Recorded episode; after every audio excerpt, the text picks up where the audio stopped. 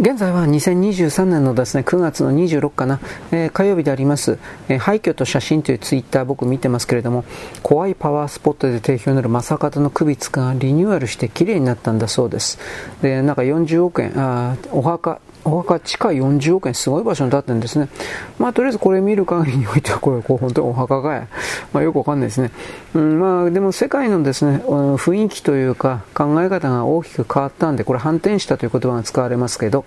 変わったんで、この正門の首にしたところですね、いつまでもおどろおどろしい、どうだ怖いか、というふうな、これではまあ商売やっていけない正門さんもですね、まあそろそろ俺もちょっとモデルイメージにするかな、というふうな形で、明るい正門さんになったんだというふうに勝手に言っておきます。一応千代田区の大手町にございまして、昔からですね、なんかようわからんけど、オカルト的なムー的な人たちがですね、いっぱいこれを訪れ、怖いよとかってやっていたらしいんですが、なんか逸話があると。そんなもん逸話あんのかよ、知らないけどよ。というわけなんで、まあそういうリニューアルされた、まあ無理して現代にそのお墓残す必要もあるのか、まあそれは失礼ですかね。しかもこれ首塚って言われてるけど、本当にそんなもん埋まってたかどうかなんてわかんないですからね。昔からの人がここだっていうふうに言っていただけで、それ本当に首がね、入ってるかどうかなんてわからんことでね、はい、いいです。わかんないということです。はい。富士山がですね、閉じた、閉山したということを知らない8人組がですね、スニーカーで山の中入って遭難したんかな、バーカ信じまえてひどいこと言いましたね、私ね。あのー、登山道が閉鎖されて、しかもスニーカーなんかで言ってバカじゃねえの、おめえ。登山靴履いてこいよ。冗談だけ最低限。スニーカーなんかダメだよ。本気でダメだよ。危ない。うん、まあヘルメットも当然あるですけど、まあヘルメットも当然あるけど、スニーカーはとにかくダメですよ。あの、革、革、今、何、合成比較とかあんの？まあわかんないけど、革でできたガッチガチなの登山靴履かんとダメですよ。必ず怪我しますよ。そんなスニーカーなんかであんな岩場の石がゴロゴロしてるようなところを上り下りするっていうのは基本的にはできません。うん、いや、できるけど、必ず疲れて、あの、体力持ちませんよということです。はい。バカだな自己責任がうんぬも関係ねえと思うけどね、お前がバカなんだろうと思うけど、あまあ問題を引き起こしたということです。はい、次。えーと、今、ジャニーズ叩きがですね、めっちゃ行われております。で細かいこと抜きにして、とりあえずですね、あの、スポンサーが離れて、金出す人が離れてるもんですから、ジャニーズが昔からやってきたような番組も打ち切りになるんじゃないかっていうふうな、まあありえますね。ということで、今ツイート見てるのは、えー、鉄腕ダッシュですか。これ見たことないか知らないけど、要は TOKIO がなんか、えー、頑張ってみるよみたいななんかやってるんでしょちょっとわかんないけど、全然。うん、まあ、その鉄腕ダッシュが打ち切りになるんじゃないかっていうふうに言われてますね。あとは、テレビ朝日の裸の少年という何これ知らんけど、そういう番組があるんだけど、まあこれも終わるだろうと。まあ、鉄腕ダッシュは終わりそうな気もしますね。なんでかって言ったら、松岡さんだったっけ？なんかメンバーの一人がね、俺もと40超えてて、俺も年だからこんなきついことやりたくないよと言い出してるっていう、これ本当かどうかわからんけど、そういう記事を僕は、えー、女性セブンだったか、女性自身だったか、なんかそれで言いました。女性セブンや女性自身がね、それを言うということは正しいんですよ。芸能界関係の記者記事はですね、もうバッチリです。抑えてますからね、あの人たちは。と一応言っておきます。知らんけど。どうなのかね、インチキな記事いっぱいあると思うけど。いや、あのー、銀行とか行ったらね、置いてあるんですよ。女性セブ女性自身と女性セブンだったかな。うん。たまに読むんですよ。くだらないこと書いてんだって思って。はい。えー、っとですね、社協って何ですか？えー、っと、事業を続ける社協。地方自治体か何かが、なんかあの、あれですか、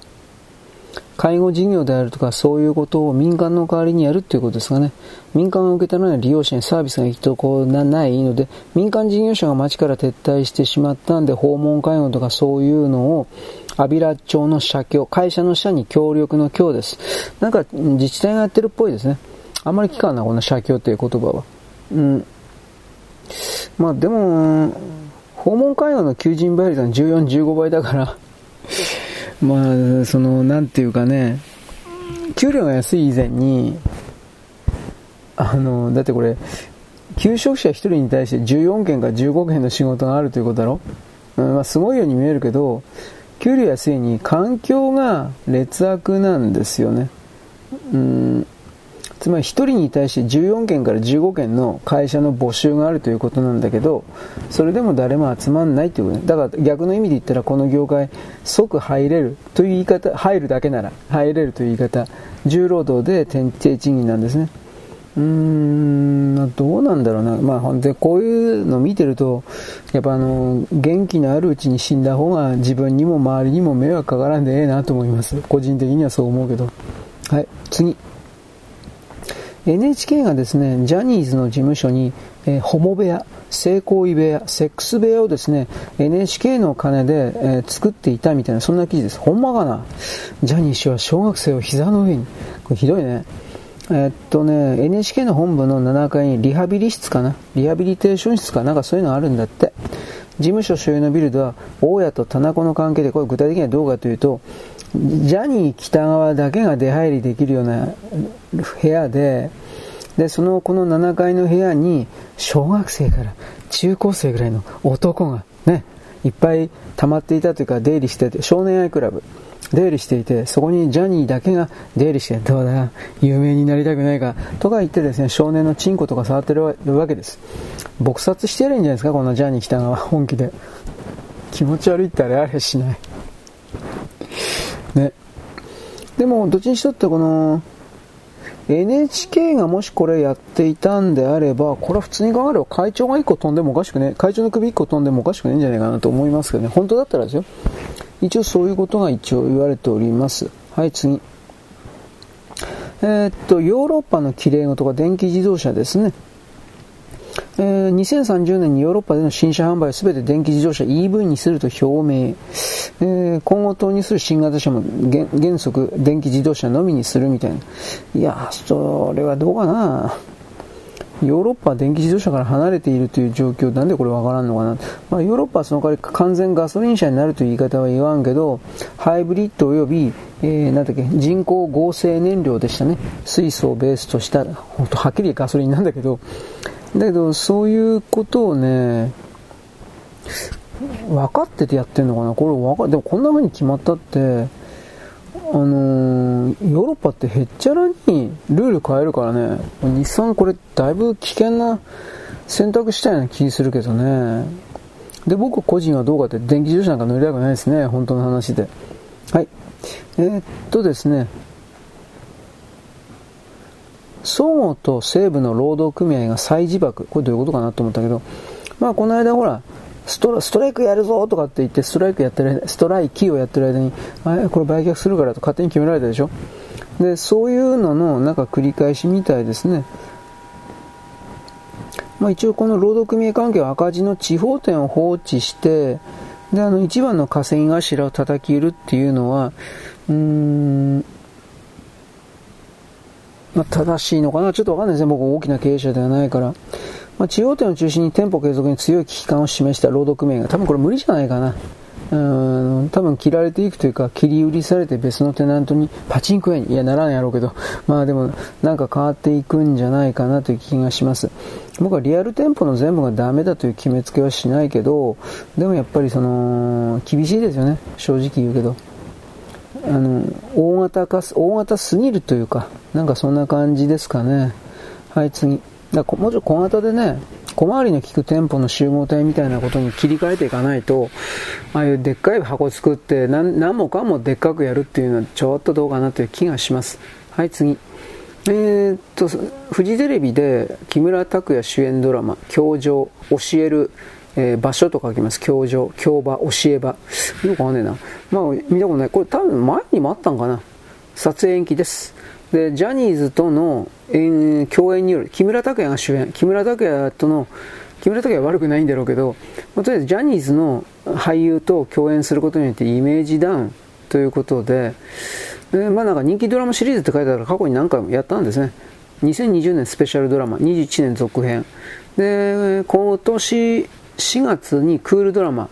月曜9時の連続ドラマ。で、第2クールか第3クールって話なんですね。うーん、うん、どうなんだろう。で、人気ドラマなの知らないけど。まあでもこれ、基本的には、あの、中島健人であるとか、なんかそういう人たちも含め、まあ、複数の人たちが降板を申し出た。申し訳ないけど、今ジャニーズさんと近づくと、僕たちのイメージダウンなのにっていう、多分そういうことなんだろうね、きっと。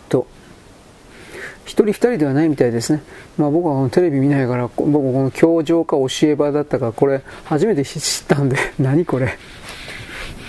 まあいいです。見てる人はまあ真剣情報ですね。どうなるのかしら、ね、言わねえと思うけどね、そんなそんな人って。はい。えー、っとですね、これ、この同じテレビ番組ですかね。ちょっとお待ちくださいね。日テレ、あ、ナスビですね。えー、なんだっけ、今、ランマン店出てんの？連続テレビ小説。えー、ナスビ。まあ、とりあえず、あの、すすめ、すすめ違う、すすぬになってますね。これどういうことなの？俺よくわかんないこれ。すすぬ電波少年で。まあ、とりあえずこの、あこれイギリスで今でもなんか、話題になってるんだってね。あの、ナスビに対する人権侵害だとか、そうなんだろうか。まあいいです。はい。ね、まあ、まあ興味ないんで。ナスビって俺よく知らないんですね。はっきり言うけど。芸能人知らない本で申し訳ないけど。EV、電気自動車バブル崩壊で日本企業が一人勝ちする可能性。僕これ多分、こっちがリアルだと思うけどね。大原博さん、国際投資アナリスト。で、あの自動車関係じゃなくて投資家という意味なんですが、まあ、とにかくですね、あのー、二酸化炭素が今の温暖化と言われているものの原因でないということが、科学界の方からどんどんと出てるわけです。まあ、でも結局これはあの電気自動車を推進すると中国の覇権拡大につながるということが明確になったんで、このブレーキを、これにブレーキをかけるためには中国を潰さなくちゃいけないということで、こういう時に西洋世界はみんな一致団結しますからね、科学界であろうが何だろうが。はい。で、まあ、とりあえずその中で人工合成燃料とか原子炉であるとか、特に水素であるとか、だから、水素ね、だいぶ価値あるんですけどね、これエネルギー通貨として、あの、交換材料になるって気づいてますか？だから人工でこれ作れるという、作れるということは、あの、これをたくさん作れるような国になれば、日本がそうなれば、この水素1トンにつき食料何個と交換するだとか、そういうことなんですよ。なんでこれ、わかんないんかね。だから、ベンベイとかメルセデスというのは、秋代さん、トヨタ秋代会長に泣きついて水素の生産を始めている。この水素の生産に関しても、相当にトヨタのパテントがあるんですよ。本気で。そういうところももちろん無断でやるわけにいかんから、すんませんけど、こういう、多分こういうことじゃないかなと思うんですけどね。だから今の段階で電気電気とかって強行に放ってる人一体なんか中国からどんだけ金もらってんのかなと思うけど人類全体の進化の歩みというものを退化したシステムで押し付けてはならない。これは僕漫画に送るビッコマとか縦読みとかあれ大嫌いなんだけどああいうのとも一緒です。数さえあればそれがスタンダードだっていう考え方で、えー、確実に劣ったものを押し付けるというのは僕は間違ってると思う。どう考えて。だから VHS ベータの昔の記事いろいろ見たけど、明らかにこれ性能的にはベータの方がいいんだけどなと、普通に思ったが、ベータはやっぱりその基本設計が1時間でね、やってたから、基本設計を2時間で設計し直してたら、多分これ VHS にどう考えたって勝てたと思うけどね。と、はい、次。茨城、茨城ではありません、茨城、えー、利根川のですね、鬼怒川の防衛ライン、これ何のことかわからないと思うけど、えーとね、本州で唯一猿が生息していない県が茨城だったんですね。ところが、野生の猿の目撃情報が茨城の中で相当増えている。これは結局、漁師さんが減ったんで、あのー、単純に野生動物本当増えてるんですよ。熊だろうが、鹿だろうが、猿だろうが、イノシシだろうが、ハクビシンだろうが、キツネだろうが。これね、殺さないとダメなんですよ。まあ、楽しみのために殺すということではない。まずじゃ作物を荒らすという意味の害獣だから始末するという意味で、殺す。つまり鉄砲でバーン。あとは肉を食うだから、猿は、猿は殺せんからな。猿は肉食えんからな。だからまあ結局農作業被害というふうな、あのー、害獣だから、害ある獣だから、そういう意味で殺すという意味で猿は殺さないとダメ猿だけじゃないけどね、鹿とかね、いろいろ。はい、次。中国の当局がですね、あの野村、まあ、金融関係の野村ですね、あの香港のね、投資銀行分の中国向け業務のトップを務めてたチャールズ・ワンという人、中国人ですね、野村ホールディングなんだけど、これが、中国の本土で、えー、仕事してたんでしょうという言い方。ところがこの、チャールズ・ワンという人に対して中国政府は、お前はもう中国から出てはいけない。というふうな命令が出ました。これは何かというと、賄賂供与の賄賂を受け、うん、賄賂を出したという疑いを持たれた中国の著名な実業家のパオボン氏、ホーボン氏、日本語しか読めないな。これ行方不明になったんで、基本的にはこれと関係してんじゃないかと。これわからんけどね。そんな野村、野村に勤めてる人が例えば汚いことすると思えんけどね。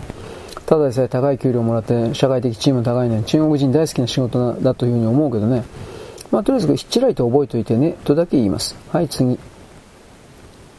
えー、っと、東京23区でですね、ゴーストタウンがでできるんじゃないか。どういうことかといえば、富士通が今本社あるのが東京都の港区なんですよ。港区のでっかいビルあるんですけど、これが神奈川の、川奈川の川崎湖出ましたね、神奈川。なぜか神奈川。あ神奈川にです、本社機能を移すというふうに報道されてます。で、結局、まだですね、富士通の本社機能の報道機で一部、これでですね、東京都内でこの大きな会社が集まってるんですけど、これがね、どんどんと逃げるんじゃないかっていうことですね。うん。どうですかね、港区っていうのは栄えてきた場所なんですけどね、まあ、確かに企業がなければ、うん、やっぱきついでしょうね。で、これ、富士通だけ他の企業も移すかもしれないけれども、なんだかんだ言って、あのー、人通りが、人の賑わいがいなくなると、一番困るのが電通なんだって。うん。まあ、電通本社ビルの売却も影響したと書いてあるね。この辺がよくわからんけど、うーん、枯れた誘止め。うん、マクドナルドも撤退、空きテナントだらけ。なんか地方のショッピングモールなんかでよく聞くような話だなと思ったけど、まあこれから人口が減り、なおかつ地下であるとか家賃であるとかそんな高いだけの場所が企業から拒否されて、で、リモートワークですか？もうこれは本当に普通になってきてるので、100%リモートワークっていうのはまた問題あるそうですが、でもリモートワークがだいぶ利用されているようになったんで、まあ、電気代、地面代の安い、その、なんていうかな、地方というか、また都会からちょっとだけ外れたところに移動するのは、これはまあ、当然といえば当然のような気はしますね。はい、次。えー、っとね、中国に接近しすぎたのでという言い方をします。中国に依存しすぎて、EU の域内における落第生に落ちてしまったドイツということで、イギリスの経済会がで、経済雑誌というか、これがですね、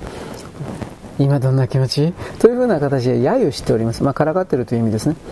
うん、これはやっぱり、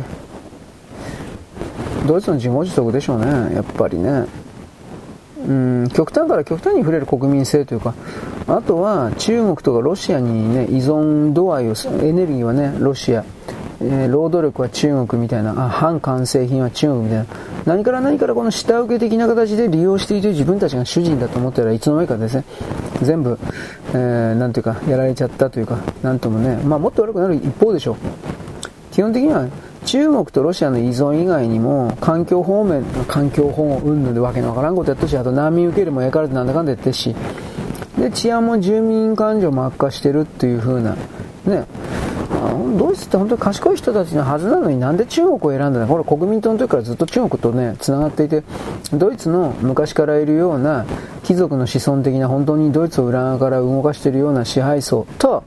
この中国のですね、まあ、やっぱり表に出ないような支配層が、まあ、親戚関係に、結婚を通じて親戚関係にあったり、または、まあいろいろと汚いこと、お代官様汚い、なんかこういうの、汚いことをやっていたそうですが、まあどうでしょうかね。落ちると、まあ、中国に繋がってるから落ちるとこまで落ちるでしょ。と僕は本当に思う。はい、次、なんだっけ。え韓国人のですね、女のですね、柔道家が、なんだかしら、えー、失格になった。張り手、ビンタして失格になった。で、それに続けてということですね。韓国の看板の柔道家アンバウル、知らねえ。まあ、この人はですね、反則負けで、とりあえずですね、えー、失格になったと。宿敵田中龍馬龍馬にですね、ゴールデンスコアの3回の指導を受けて反則3回も、そんな、柔道のヒーローみたいな3回もして消極的な柔道やってたんじゃないかな、これきっと。と思います。まあどうでもいいです。ざまあ、みたいな。うーん、どうだろうね。だって、亀みたいにガッチガチにただ防御してるだけなんですよ。俺守ってるだけなんですよ、こいつ。どこでもっとうまくやれば、バーカ。うん。どう考えたってあの4連続でね、ゴールデンスコアで4連続で、なおかつ技をずっと積極的に仕掛けてるのは田中龍馬、龍馬、どっちかわからんけど、この戦略勝ち、戦術戦略勝ちですよ。だ結局、あの4回も攻撃されて、ただ単に守ってるだけのこの韓国選手、これだから僕逆にすごいエコひいきで韓国選手が守られていたと思います。審判が徹底的にこの韓国選手に対してエコひいきしていたと思います。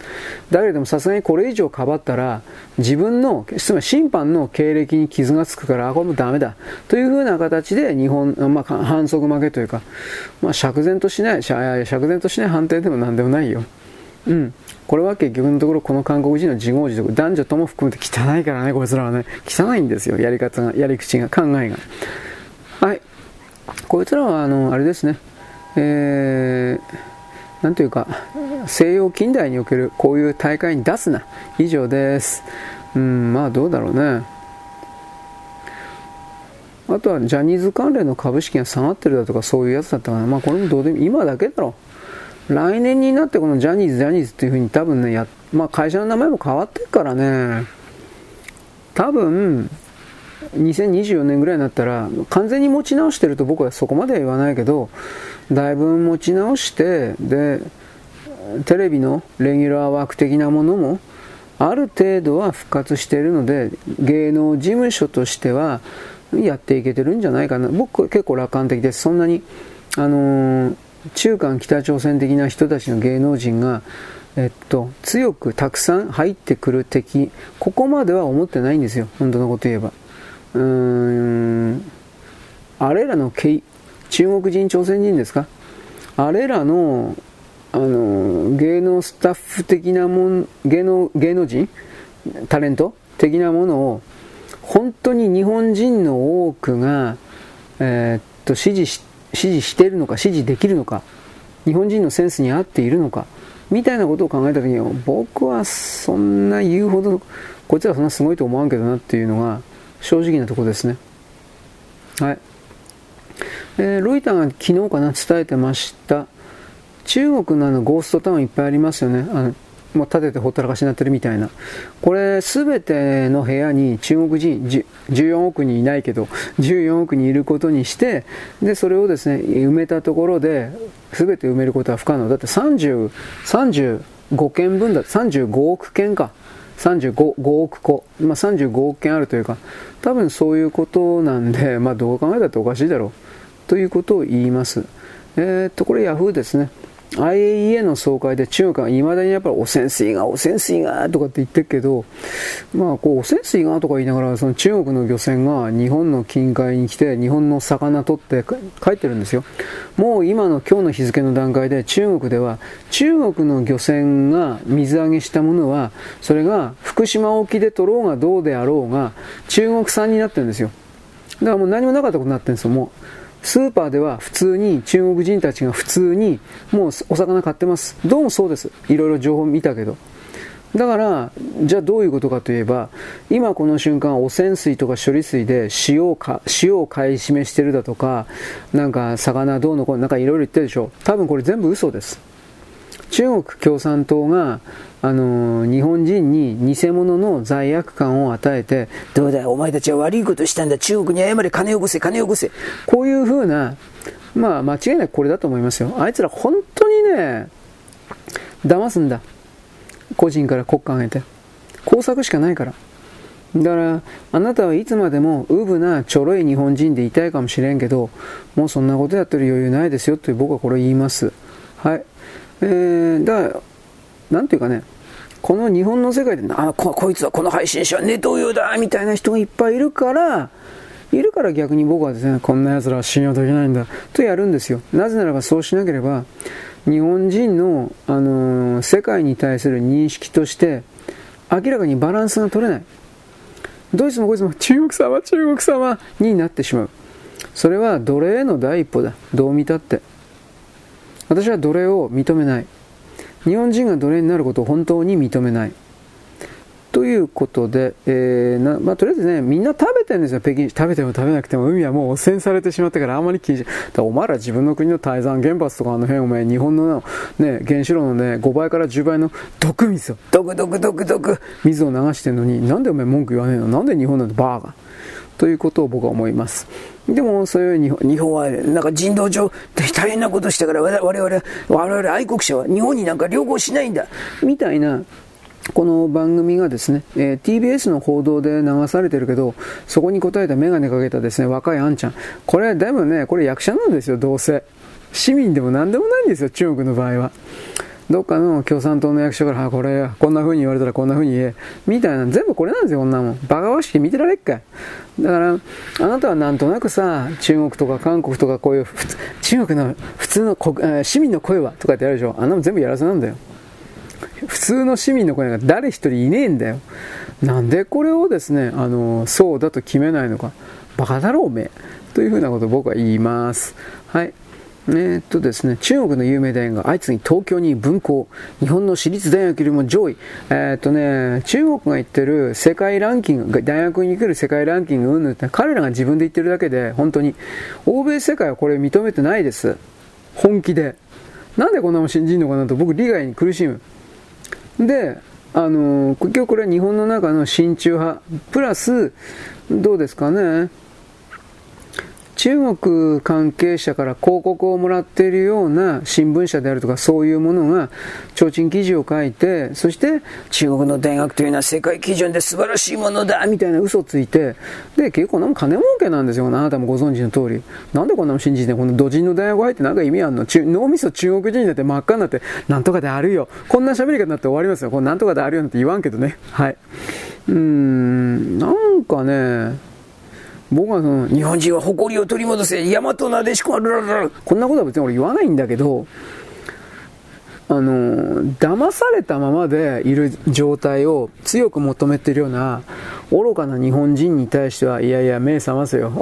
俺を怒らせんなよ。というふうな、こういうふうになるわけです。まあいいが、何としょうがないけどね。はい。えー、まあ、とりあえず TBS ですね。日本へ行っても中国の金ごと使うことはありえないと言ってます。だからどうだったんだよ、バーカ。はい、なぜ日本で韓国の紅白歌合戦埼玉県で開催だからなんでなんで埼玉でやるの？韓国の紅白歌合戦だったら韓国でやれよ。つまりこれあれでしょ？あ有料ですねやっぱりね。現在の K-POP 界を代表する人気アーティストそれぞれ VIP 席4枚金金儲けですね。金海外開催にこだわる。まあ金儲けですよね。全席指定2万2000円だってうわーすげでアリーナ前方の VIP 席にアップグレード追加で1万8000円。つまり VIP で鑑賞で4万円払う。誰が見んのかね？見る人は見るんだろうけどね。チケット発売まであと1日。えっ、と、いつ、え、何？明日？9月20日、あ、もう売ってんだ。9月20日、正午より受付、これどうなったんですかね？今後追加発表あり、追加発表ありっていうことは売れなかったら多分、まだまだ座席に余裕がありますみたいな。どうなんだろう。まあ、日本で、日本人が騙されてくるくるパワーなだけで、知恵遅れなだけで、限界知能なだけで、偏差値1なだけで、世界的に人気ないです、K-POP なんて。本気で。はい。まあ、でも西武球場ですか？西武ドーム？これどこでやるの？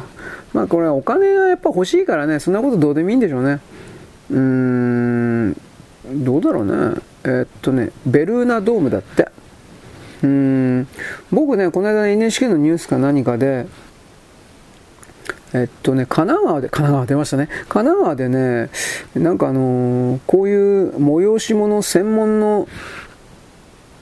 ドームなのかスタジアムなのかビールなのかようわからんけどそういうものが当たってそれのオーナーが、えー、っとなんか言って社長が言ってたけどその会社の名前がケイなんとかだったんですよケイ、ね、僕ちょっと前にあの、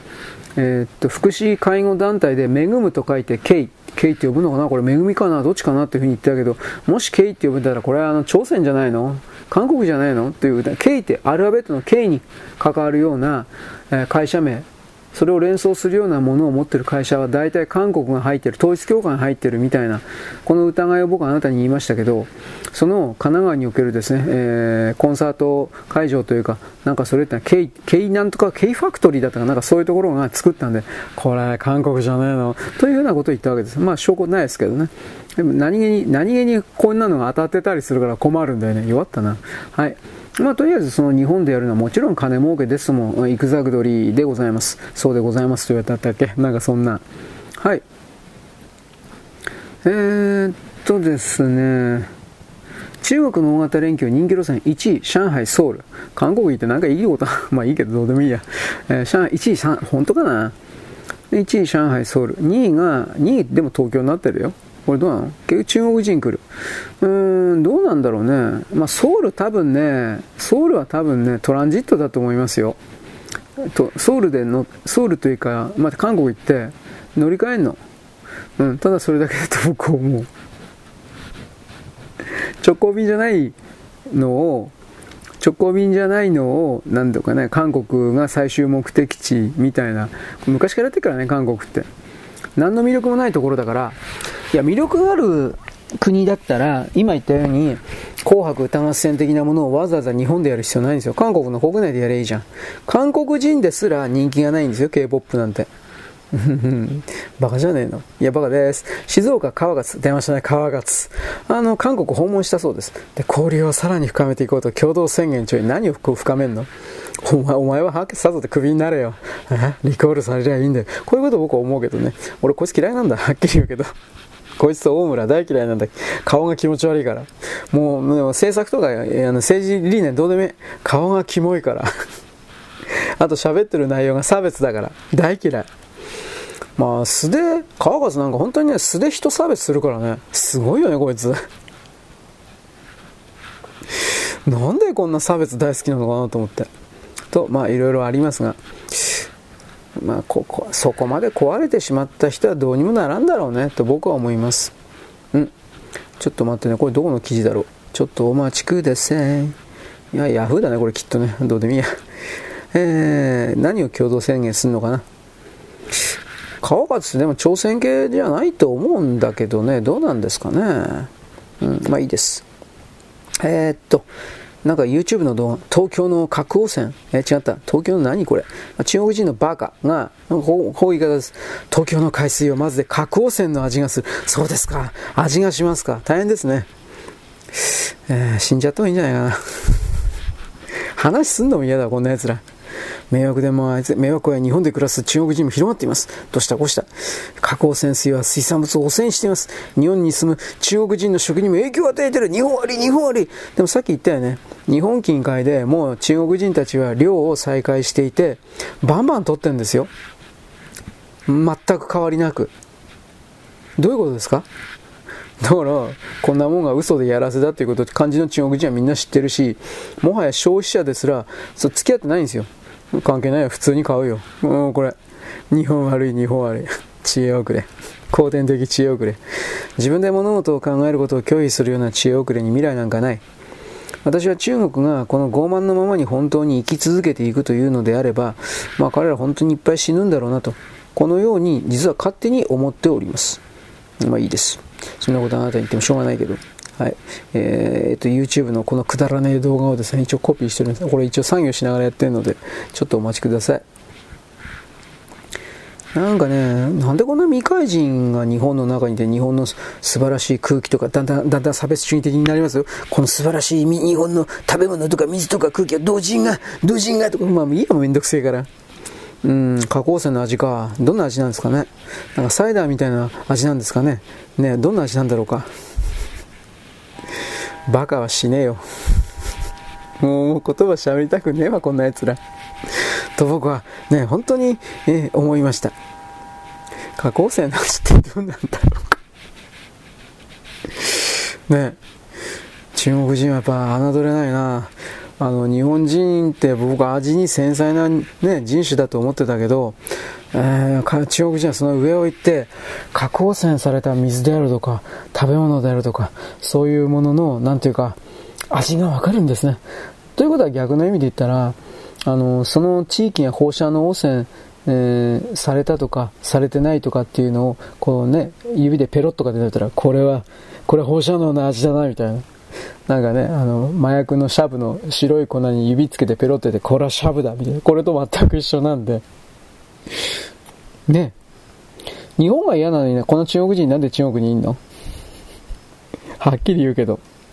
え？日本のこと大好きなんでしょ？嫌だ嫌だと言っても体は正直ですね。これ女に言ってみたい俺生まれてから一回でいいから、一回でもいいから。嫌がっていても体は正直だな。これ言ってみたいよ、俺、本当に。そんな女いねえよ、おめえ。いたら、いたらちょっと俺、拝んじゃうな。ああなた男にプライドとか男にプライドとか自信を与える女神様でございます。観音さ、観音様でございます。僕は本当にね、拝むわ。はい。まあわかんないけどね。日本がいるのね、嫌だったらね、帰りゃいいのにね。ね。いや、わかんねえな。大腸筋の方がやばいんじゃないですかお前なんかのその、ね、設定よりも。ということを僕は思いました。人を貶めるためなら何でもするのは中国人、朝鮮人です。そのためには自分の人生の全てをかけるという風な愚かを通り越した存在です。私はそのように決めているのだが、まあ、彼らもそんなことをずっと続けるんだったら、まあ、あんまり本当に相手にされなくなるだろうと僕は思います。はい、次なんだろうね。うーんとね、まあ、文庫を作ったうんぬんかんぬんですね。えー、トリチウム。まあ、あの、中国の原発は福島第一の大、これ、これエマニュエル行ったんかな？エマニュエルもね、なんかこれ、だいぶ行ってんだよね。えー、っと、あ、中国の代表。日本の引原大使か。中国はトリチウムの年間差福島原発の5倍から10倍の原発も反論したその通りです。今この瞬間もですね、ダバダバ、ジャージャー、ドボドボ、ゾウゾウ、ドウドウと、毒水をですね、垂れ流しているのは中国です。お前らなんかに何か言われたかねえよ。本気でそう思うわ。ということで、高市さんが今 IAEA に行ってんのかな？事実、科学的事実に基づかない発言をして、で、それで相手を従わせるということのみで、自分の人生を構築しているような人間などと話し合う余地は、まあないですね、基本的には。うーん。本当にどうしようもないな。だから太平洋で乱獲やってんのにね。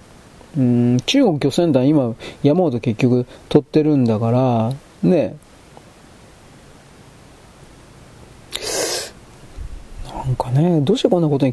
中国の国民が気づかないのかね。まあ愛国心というのはわかるけど、嫌なところは見たくない。これもわかるけど、それで本当に次の段階いけるんですかね。あのー、なんとかね。彼ら変わりゃいいんだけどね。多分変わらんと思うけど。はい、次。あ共同通信。上田総裁、これさっき言ったけど、景気の先行きに懸念があると。回復継続が期待できない。これは結局、金融緩和やるけど、周りの国が全部金利の引き上げとかやってるので、金融緩和、まあ円安も続くということだけど、円安が日本経済に基地になれ、良い方向に行きゃいいんだけど、なんか今のところうまいこと言ってないですね。誰でも分かってるんですけど。うーん、どっちにしたら口だけだもんね、国民も。変わらんこと地方の輸出業者はなんか一生懸命なんかやってんだけどね。スキルアップというよりも新製品を作るということなんですね。ぶっちゃけそういうことですね。新製品を作ればいいんだろうけど、あの、それが、なんていうかな、できてないからね。上田さんはまだ、あれだよね、正、正直に、まあ、前の黒田が嘘つきだったというわけじゃないけど、黒田さんはあんまり都合の悪いことは言わんかったっていう言い方はありますよね。そういう意味においては、いつまでもその嘘つき続けるわけにはいかんというか、多分そういうことじゃないかなと思うんですけどね。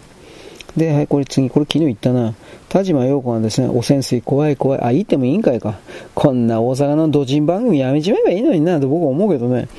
これ、これとなんだっけ？正義の味方だったっけ？これどっち、どっちも土人なんでしょ？知らんけど。中国韓国様最高ってやつなんでしょ？違うの？はい。妄想で、あのー、喋って、日本人の多くを不安に陥れて、で、自分の側に、なんだろう、えー、人々の注目、耳目を集める。そのような薄汚いやり方は、絶対にやめるべきだと僕は思います。左側のお得意なやり方ではあるけれど、うーん、そうだね、年はもいかない若い子たちが、それらのやり方に引っかかってしまって、ただな、自分自身で物事を考えられなくなるというか、なんかそんな気するなと僕は個人的には思います。はい、次、えー、っとね、今ロシアとウクライナの戦争やってますが、これは多分リアルなんかな。たった一人のロシアの兵隊さんがウクライナ部隊の12人をぶっ殺したという素晴らしい、これロシアの中では賞賛さん、原賞とか、まあそういうらしいですね。ほんまかいなと思うけど、一応あの、12名以上のウクライナ軍兵士を相手にして残壕を占拠して、あの、敵部隊を撃退するというふうな映像が公開されたという。ロシアでは本当に盛り上がってるんですけど、この映像がほんまかいなっていう、それもあるけどね。カメラマンがいるんだ、だからね、プロパガンダじゃないかなと思うんだけどね。うーん。でもこれ本当かもしれないしね、どうなんだろうか。まあ、だから一応これはロシアではね、盛り上がってるんですよ。今ものすごく。まあ、フィンランドとロシア、ソ連の戦争というか、下平平のこと言ったと思うけどさ、あのー、それに該当す、まあね、ロシアのテレグラムなんですけど、リードボーカ、リドーボか。まあまあ、テレグラムのね、動画チャンネルなんですけど、ドローンが映した映像です。で、ロシア軍の第37弾第8機動小銃連隊の一人の兵士が12人のウクライナ兵と戦っているという。で、我がロシアの兵士が手榴弾を投げつけられている中、勇敢に塹壕を守ったみたいな、そんな感じですね。これもどっからどこまで本当なんかな？わからんけどね。一応、これはテレグラムだけじゃなくて、YouTube とかでも回ってんのかな？一応ニューズウィークがね、これ取り上げてるんですよ。はい。うん、どうなんですかね。まあ、ロシアの中では、えー、っとね、映画化に該当するというふうになってますが、が、最終的にこのうちはどうなったかというと、えー、っとね、このロシア人がウクライナの狙撃兵によって殺されて終わったんかな。なんかそんなキャプションついてますね。うん、スナイパーにロシア兵が倒される瞬間とかって書いてありますね。うーん、うん、まあ、ど、ど、ど、どうなんですかね。あ、レディットなんかにも上がってますね、これは。うさんくせえな、これ本当なんかな。まあ、いろいろ思うこともあるんですが。今、開こ。まあ、いいや、もう時間かかるから。まあ、とりあえずこれレディット、気になる人はですね、ニューズウィークで、ロシア兵、ウクライナ部隊を相手、みたいな。なんかそれで多分出ると思います。時間ねえからいいや。こんなことばっかり言ってるし、俺。でも戦争がね、負けそうになってきたりなんかすると、普通に、プロパガンダが飛び交うもんですから、両方の、両方の軍隊から飛び交うもんですから、これらの、うん、記事そのものが、本当かなというふうな疑いは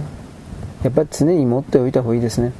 まともな常識で考えてたった1人が12人に対して、リアルで12人に対して勝ち続けるなんていうのはちょっとこれは、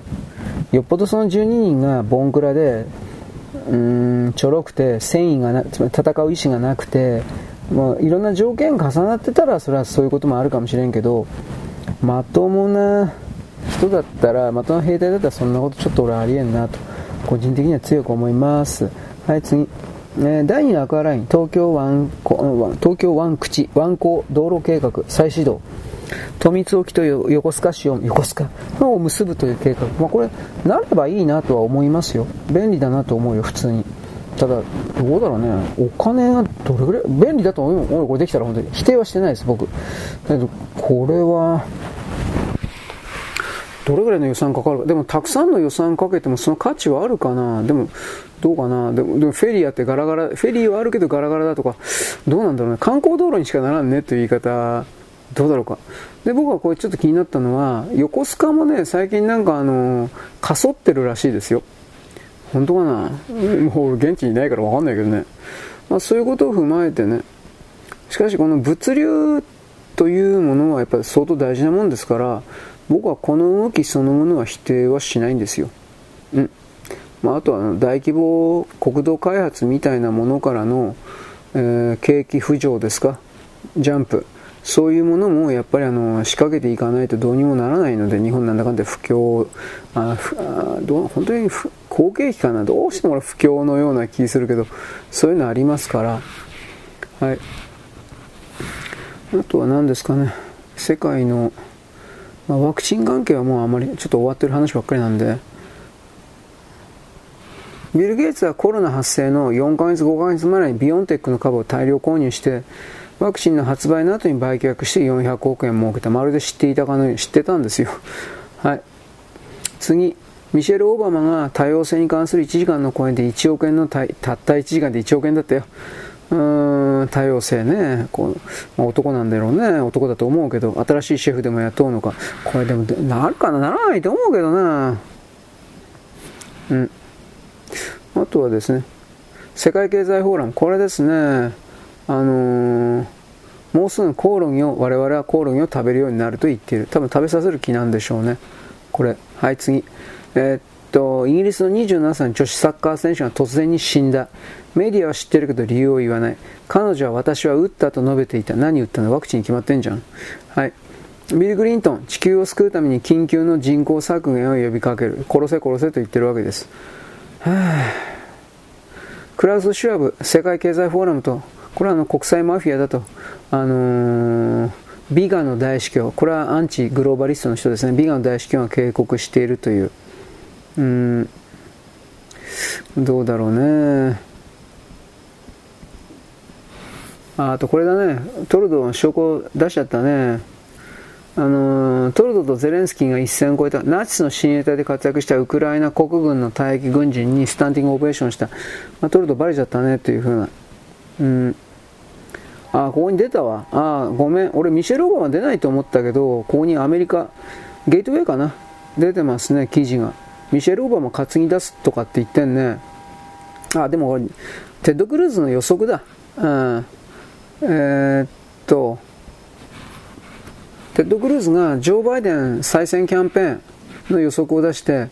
予備選でバイデンは落選して、ミシェルが民主党の2024年の旗振りになるというふうにテッド・クルーズが言ったということです。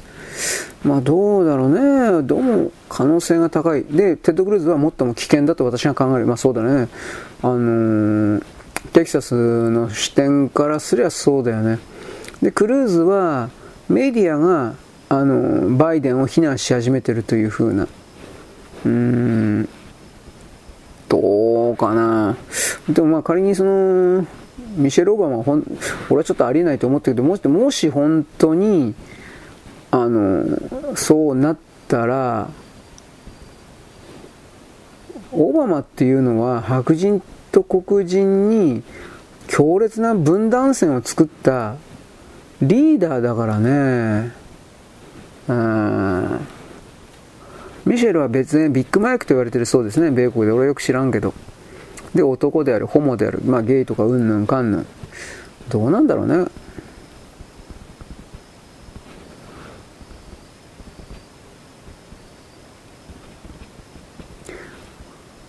まあ、ミシェル・オバマの中妊娠中の写真がうんぬんとかこれ出てるけどこれな腹の中になんかボールをなんかゴムボール入れただけのような気してならないねこれをねきっとねうんあとはなんかミシェル・オバマが今でもチンチン取ってなくて、その歩いてる股間、ズボン越しにチンチンが揺れてるみたいな、その動画とかも回ってますね。こういうのを、まあ、こういうのアメリカ人みんな知ってても、全体の動きに影響を与えることができないというのが、まあ、だいぶ情けない状況かなと僕はこれ思いますね。言ったってどうにもならんのかもしれんけど。まあでもとにかくこの我々をもうすぐコオロギを食べるようになるということは来年あたりでそのあれですよね、えー、食料食料不足を意図的に作るんだろうなということですね。うーんほんあのー昆虫タンパクは合理的だとかそういう風な記事がいっぱい出てますね。昆虫に投資するくらいだったら本当にあの、なんでその昆虫のタンパク食べないかんの？植物性の大豆とかタンパク食えばいいじゃん。豆腐とか食えばいいじゃん。なんで、なんか本当のことに近づけないようにしながら思いっきり誘導してるという風なこれがあってなんかムカつくなと個人的にはすげえ思ったそれをはいまあそんなとこかなちょっとお待ちくださいね。まあ、あとは中国が集まっているということですね。福建省。まあ、でも僕はこれやらないと思いますよ。今年に関しては。来先は知らんけど。これは中国国内において、あの中国国民に向けてやってるショーだという見方を僕はするんで、あの軍艦であるとかそういうものの全然出来上がってない段階で、できるわけがないと、ここまで言います。あとは、あの輸血用、怪我人が出た時の輸血用の血液だとか抗生物質だとか結晶製剤だとか、戦争の前には大量にかき集められる、または中国の国内で大量生産されるはずなんですが、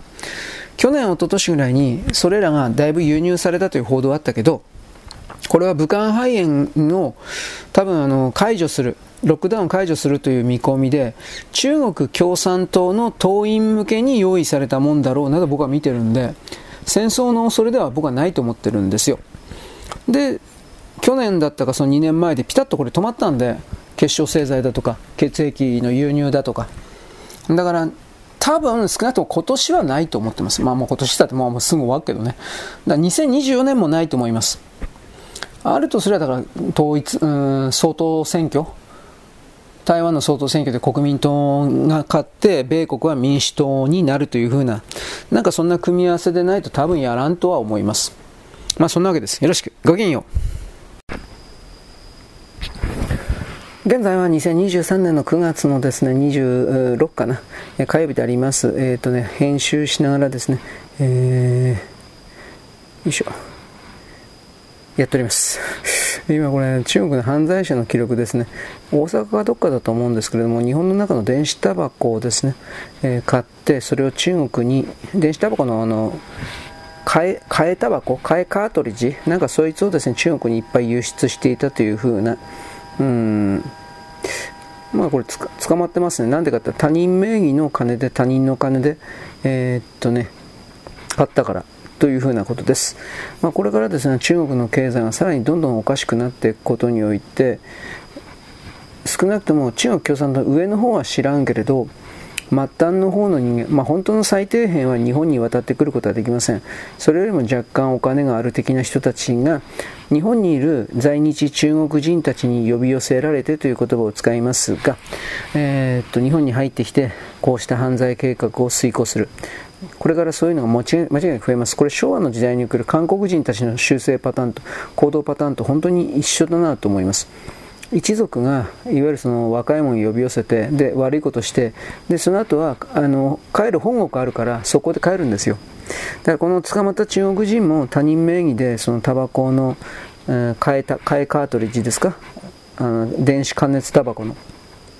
ある程度儲けたら帰ろうと思ってたんじゃないかなと思います。はい次。えー、っとアメリカでですね人工知能を理由にですね、えー、っとたくさんの人々がクビになっているという記事です。えー、まあ私これもあなたに前に言ったけど NHK なんかでですね朝のニュースかななんか人工知能に文章を読ませ読ませておりますけど全く人間と変わらないわけですね。だからこれから多くの、まあ、声優さんとか俳優さんとか含めてですねクビになるというか、うん、お金がかかんないから、やっぱり使われなくなるなと思います。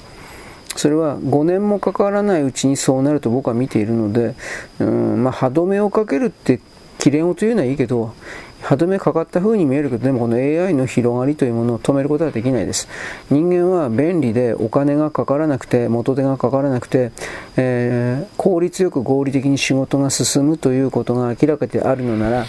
そのギミックというかシステムを手放すことは決してありません。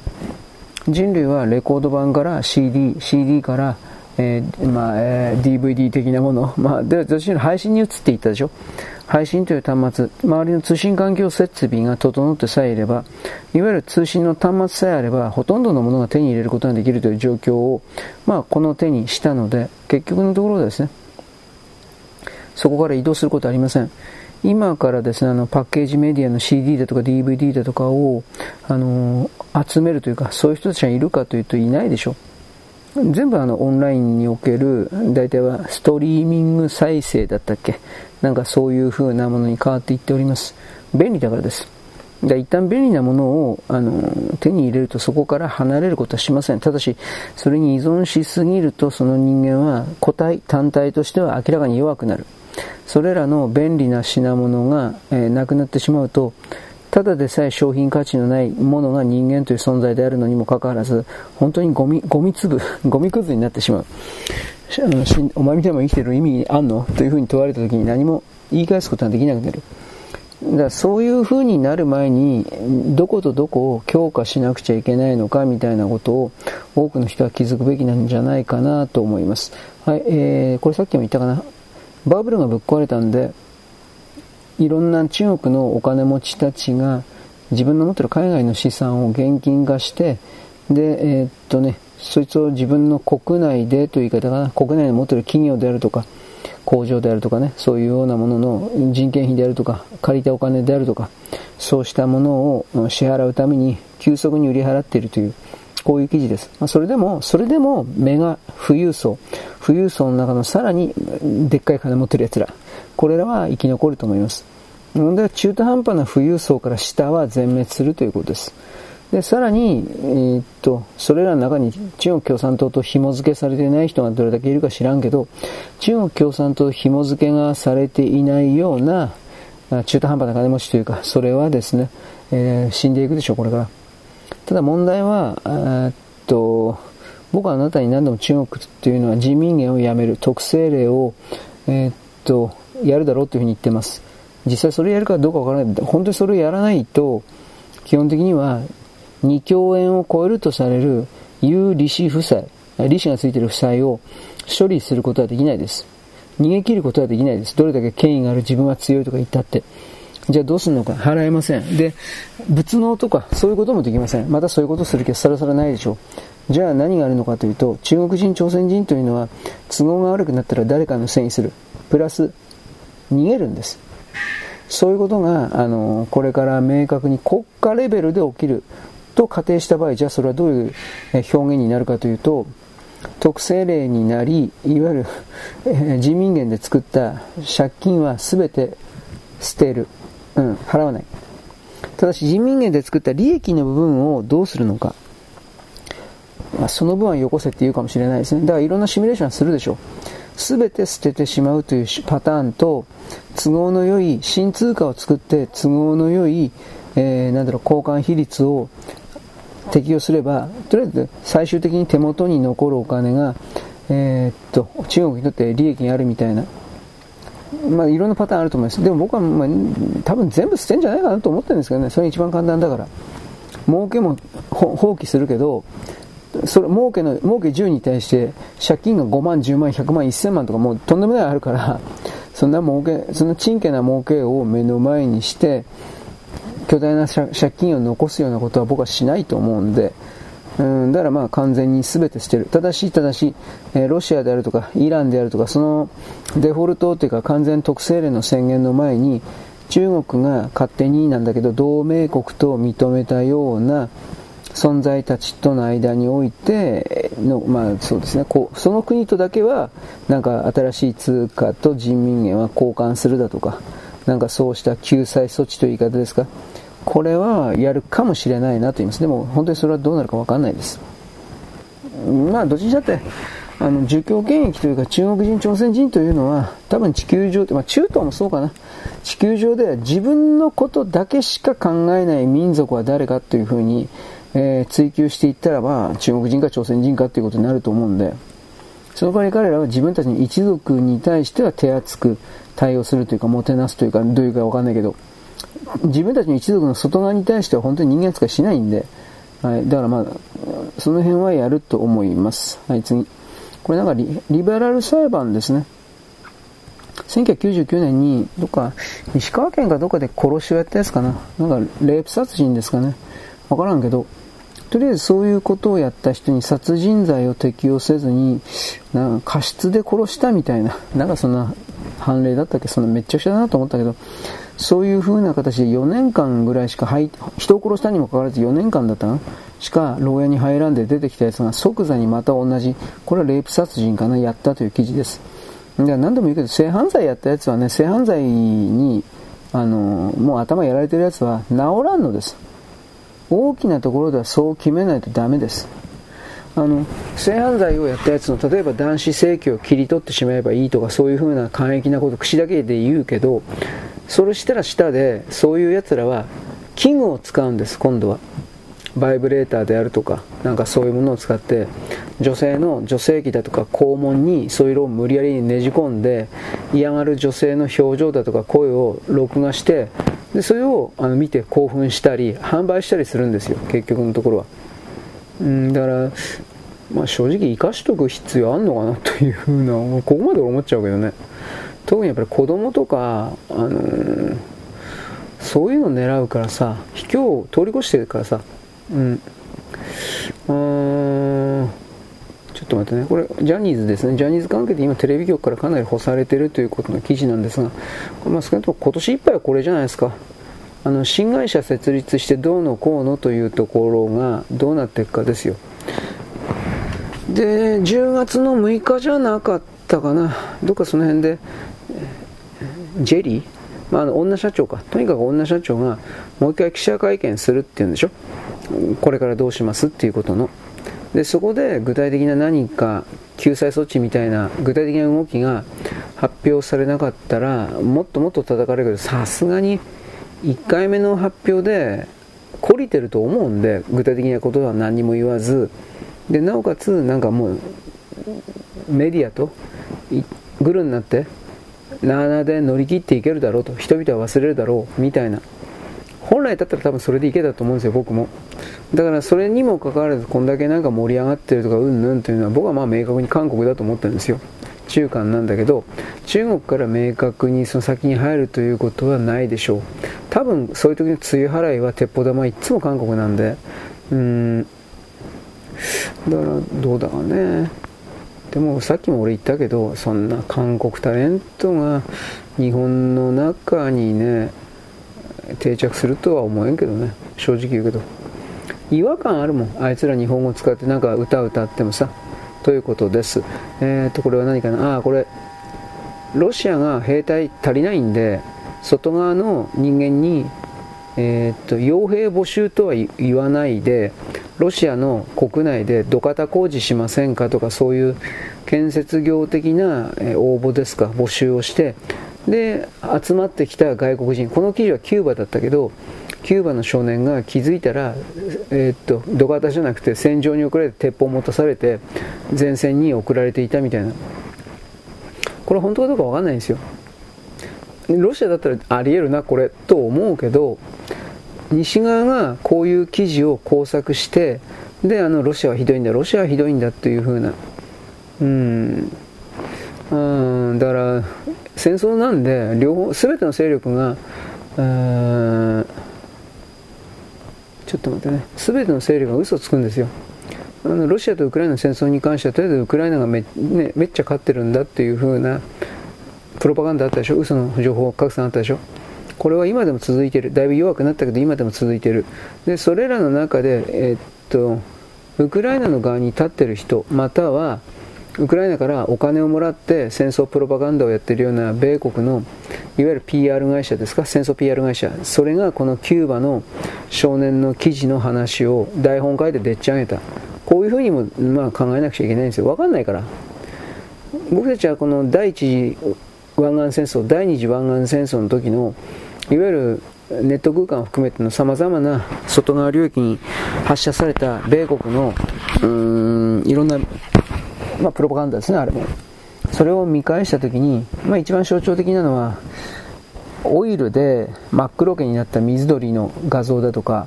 あとは何だったかな、なんか小さな女の子が、後ろ背景が戦争をやってるような状態で、なんか助けてと言いながら、えー、なんていうかな、こっちに向いてに、こっちに向かって逃げてるだとか、なんかそういうのもあったような気するけどね。で、それを見て世論は激高したっていうか、なんかそんなんだったと思うけど、果たしてどうかね。はい、ちょっと待ってね。はい、もうこれ次のとこ行ってます。えー、っと、柔道ね、韓国柔道。なんか今、講習講習でやってんだね。うん、ちょっと待ってね。うん、なんかとりあえずあの、めっちゃ汚いことばっかり言ったみたいですね。パンチ、パンチキック張り手みたいな。そんなもんは柔道じゃねえだろ。うん。だから僕はあの、白鵬がじじ現役の時に、あいつ肘打ちとかバンバン使ってたから、ね、俺大嫌いなんだよ、はっきり言って。全部が嫌いというけど、ああいうことをする白鵬が嫌いなんですよ、はっきり言って。確かに強ければ彼は何してもいいという言い方はあるか知らんけど、でも、それは、白鵬は、ああ、モンゴル人ってこんな汚いやつしかいないんだ、というふうに、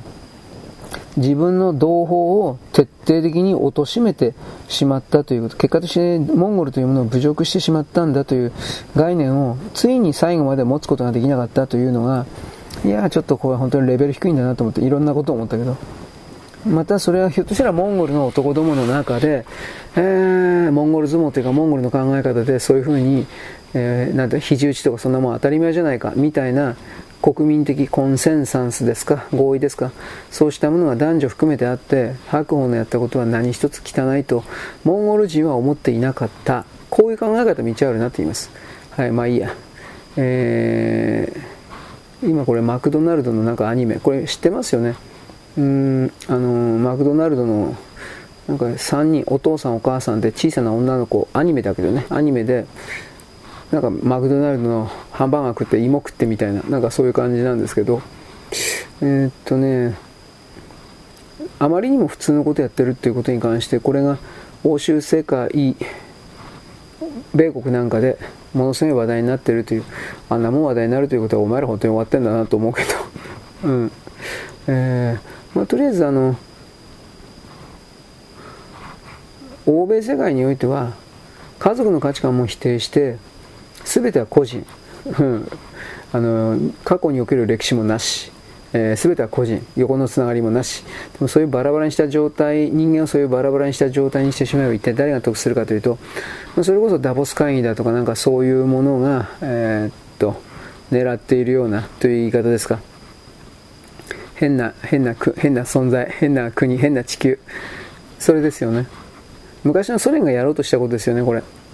結婚制度とか家族制度を全部解体してフリーセックスにしてどうのこうの。それあんまりにも入れすぎたから今度ソ連という体制そのものがぶっ壊れたというかぶっ壊れそうになったんでやめたというか。なんかでしょうがないからそれを心を埋めるためにスターリンですらロシア正教をある程度あの復活というか戻さざるを得なかったという。はい、はい、次今これアメリカのチップですね。えー、まあよくわからないけどこれやめるべきじゃないかな。なんで電子化されてるのにチップ要求するのか。いや一応チップ払わないという項目あるらしいんですけどあの周りの圧力が強いからそれができないんだって。20%だから1000円のもん買ったらなんで200円払わなくちゃいけないの？明らかにおかしいよ。あの二重価格じゃん。正直言えば、だからしかも電子化されてるっていうことはその間にほとんど人間が介在してないんだからその間に人間介在してないのになんでそんな余計なお金払うの？つまり結局それっていうのは手のいい値上げじゃんと僕はこんな風に考えるけどまあ、アメリカ人もそのように考えてるんだと思いますよ。僕以上にはるかに彼らの方が合理合理的に物事を考えるから、実用的、合理的に考えるから、このチップに関してはもはや、だってチップ集めたって従業員にバックされないだろ、これ。どうせ。店側に特に電子決済なんかだったら店側に一旦全部、えー、バックしてあ入ってってでそれでおしまいなんじゃないの？はい。まあいいです。はい次。これ立川志らくさんですかこの人が今あのえー、っとジャニーズをかばっている。少なくともジャニーズのタレントをかばっている。なんでこんな風にですね、えー、タレントまでいじめるんですかとこんなことやったら、うん、なんだろうね自分たち自身もそういう犯罪的行為を見逃していたということに対する視点がなくなっちゃうでしょみたいなこと言ってるね。まあ、いじめやめろってこと早い話ゃうん。まあ、だから、何度も言うけど、今のこのジャニーズの時はもう明確に韓国いると思うんだよね、俺は。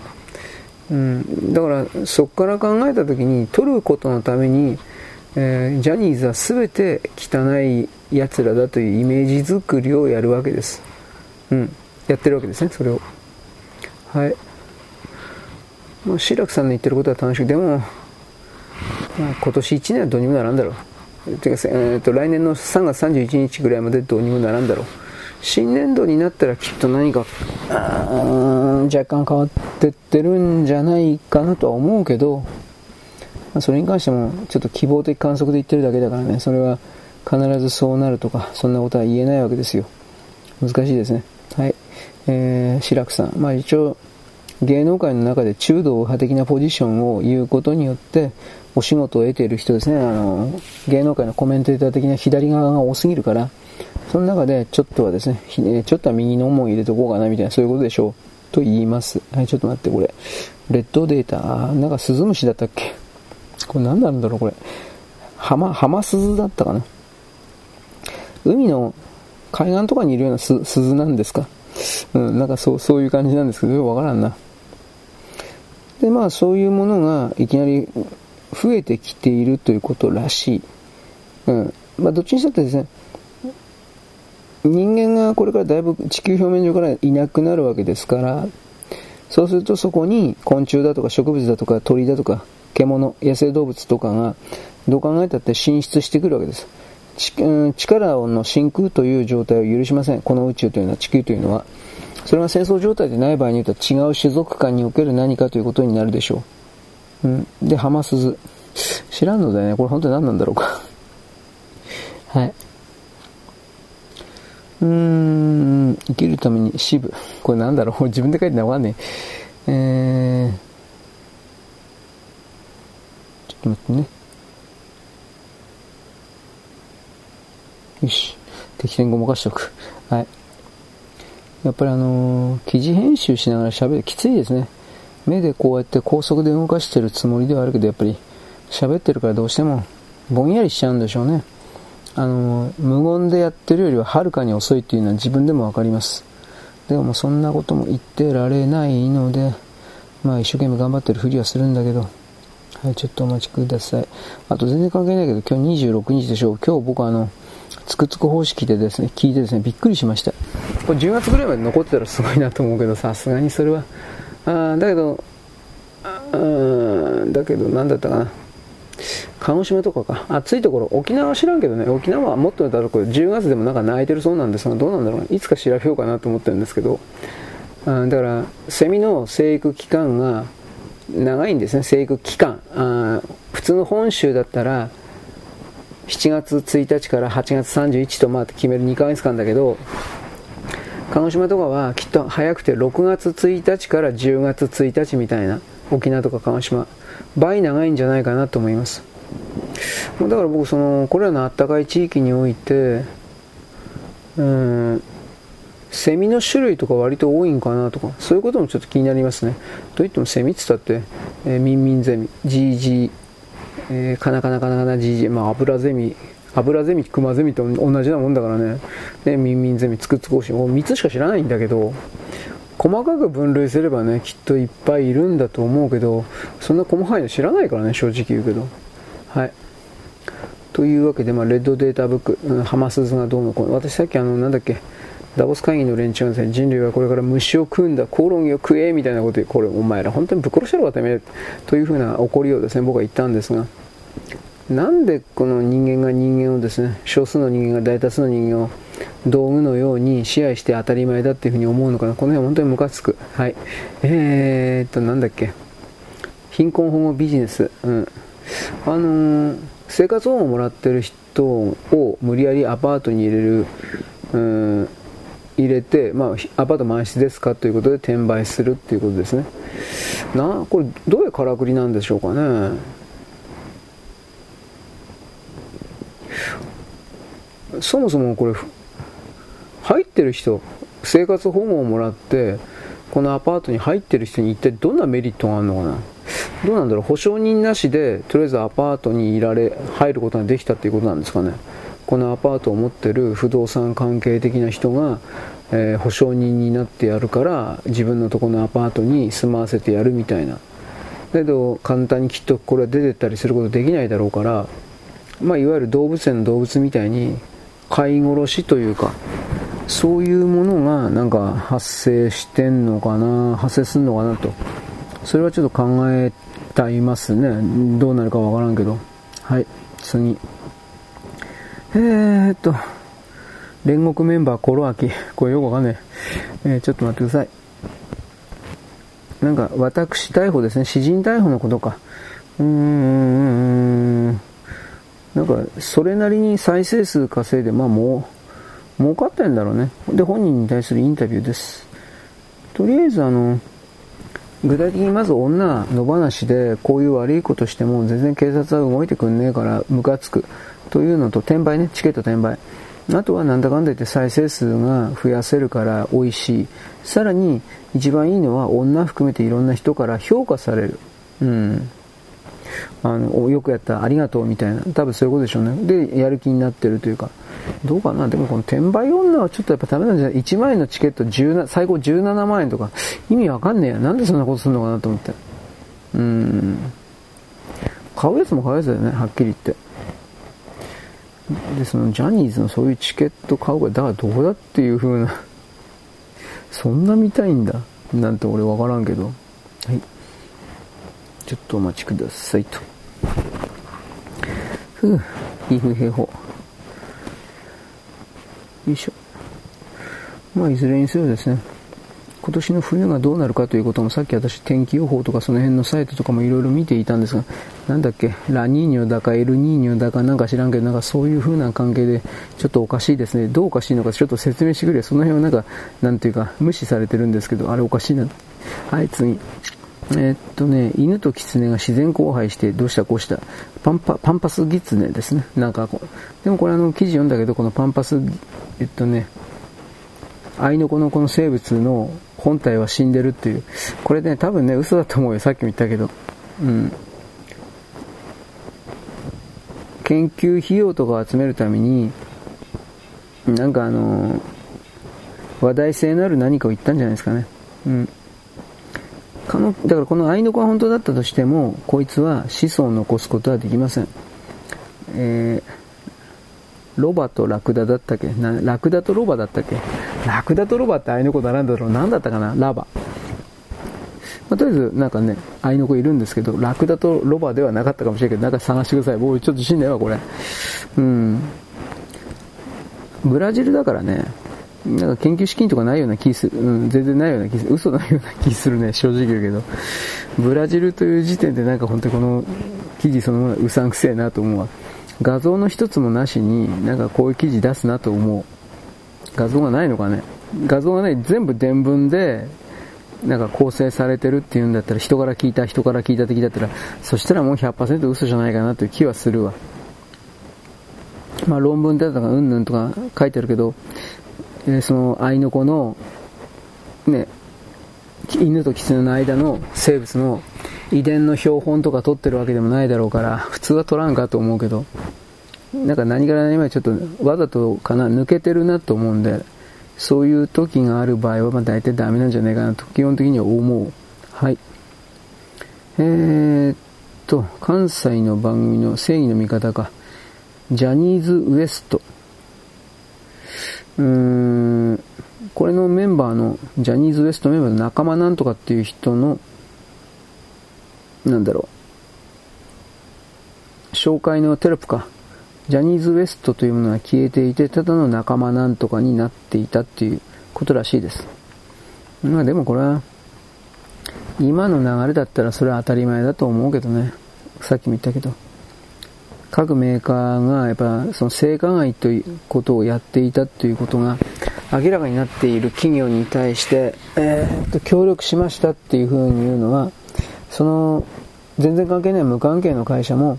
性加害は最高ですよというふうに賛成した賛成している企業であると捉えられてしまうというこの危険性、まあ、バカでもわかりますよね、これはね。339。12の15の18の21、え、22か。もうちょっとですね。うん、だから、どうだろうね。新しい会社作っていいことですよね。きっと。はい、次。えー、っとね、ツイッターなんですけど、ロシアの S400 というミサイルシステムが過剰、性能がですね、嘘をついてて過剰なんじゃないか。実はもうちょっとオンボロで使い物にならないんじゃないか。みたいな。うん。で、それが証明するような形で、えー、っとね、昨日、おとといだったか、ウクライナのミサイル部隊が、ロシアのどっかの基地に向けてミサイル撃ったんだけど、これを迎撃できなかったんですよね。で、そのミサイルは超低空ではなくて、えー、上空から放物線みたいな感じで落ちてくる感じのミサイルだから、本来であれば S400 は対地ミサイルだから防衛ミサイルであるから、あの、それを撃ち落とせるはずなんですよ。あの低空の、いわゆるあの、巡航ミサイルみたいなミサイルじゃないから、放物線描いて基本的には落ちてくるっていう風な感じのミサイルだから、これは落としやすいはずなんですよ。ところがそれに関しても30%ぐらいしか落とせなかったんだったかな。ほとんど外しちゃったという。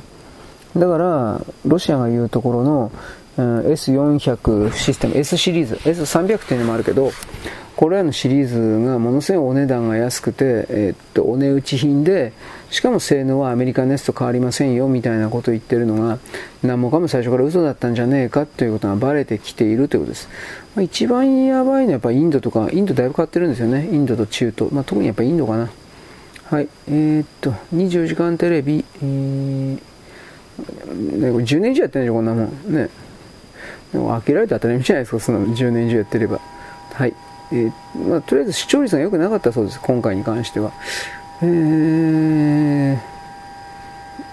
24時間テレビの時はあのジャニーズの性加害の問題うんぬんってまだ表になってなかったんじゃないかなと思うんですが、うん、じゃあ逆の意味で言ったらその性加害がうんぬんということが出なくても視聴率が悪くてなおかつ募金が集まる募金の金の額が相当、まあ、年々減っていて今回もさらにやっぱり去年よりも減ったというこういうことを見る限りにつけて日本人の全てはもうこんなもんいらねえと。24時間テレビもうやめちまえっていうか。そういう方向に心を移動してるんだろうなということが伺えるわけです。伺えるという言い方ですね。はい、でここでやっぱりのこれまたあの韓国ですね。まあ何なんだろうね。この人たちだけ集めてあのー、大会すりゃいいんじゃないですか。うん。何でもありのですね。それこそ審判みたいなナイフで刺し殺してもいいみたいな。うん。だって本当にこの人たち西側世界におけるスポーツマンシップの概念ないから何してもだってあの中国の、えー、韓国の青瓦台軍人上がりで柔道の選手になってるそれっていうのが日本人の選手の壊すために訓練するとですよ。足を折るだとか人体傷つけるだとか。そういうことをする成功するためにどうするのかっていうことの特別なプログラムやってるんですよどうも。だからなんか前の時なんか韓国選手が日本の軽軽量級だったと思うけど足だったかなんかわざと折ったんですよ。でそれはもちろん反則取られたんだけど自分は悪いことしてないとかなんかそういうの。うーん。まあ国際大会あらゆる意味において国際大会にこいつら中国も韓国も出さ出させるべきでないと思いますね僕はそのように思うお前らだけで、だから野蛮人の人たちだけで集まって、なんかあの、大会とかそういうことやって、自分たちだけが世界一だとかってやってりゃいいんじゃないですかね。戦い合う、競い合うという意味において、ルールは自分は、自分のが好き勝手にそのルールを改変、改造してもいいけど、お前たちはこれを守れ。そして我々を勝たせるために協力しろ。まあ、全部これでできてるわけでしょ。そんなもん知るかよ。正直言うけど。はい。まあいいです。えー、っとね。あ、これあの、ちょっと待ってね。えー、北海道の牡蠣ですね。うん。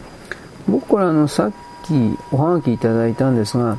これらの牡蠣業者っていうものが被害を受けた、被害を受けたとかって言ってるような、全部ではないけど何割かが、結局、オーナーが中国人なんだって。あほ昔から本当は日本人がやっている会社だったけど、後継ぎがいなくなっただとか、うん、後継ぐ人がいないだとか、あとはやっぱりカツカツで回すことができない、お金をね、回すことができないという、そんな経営母体だったと。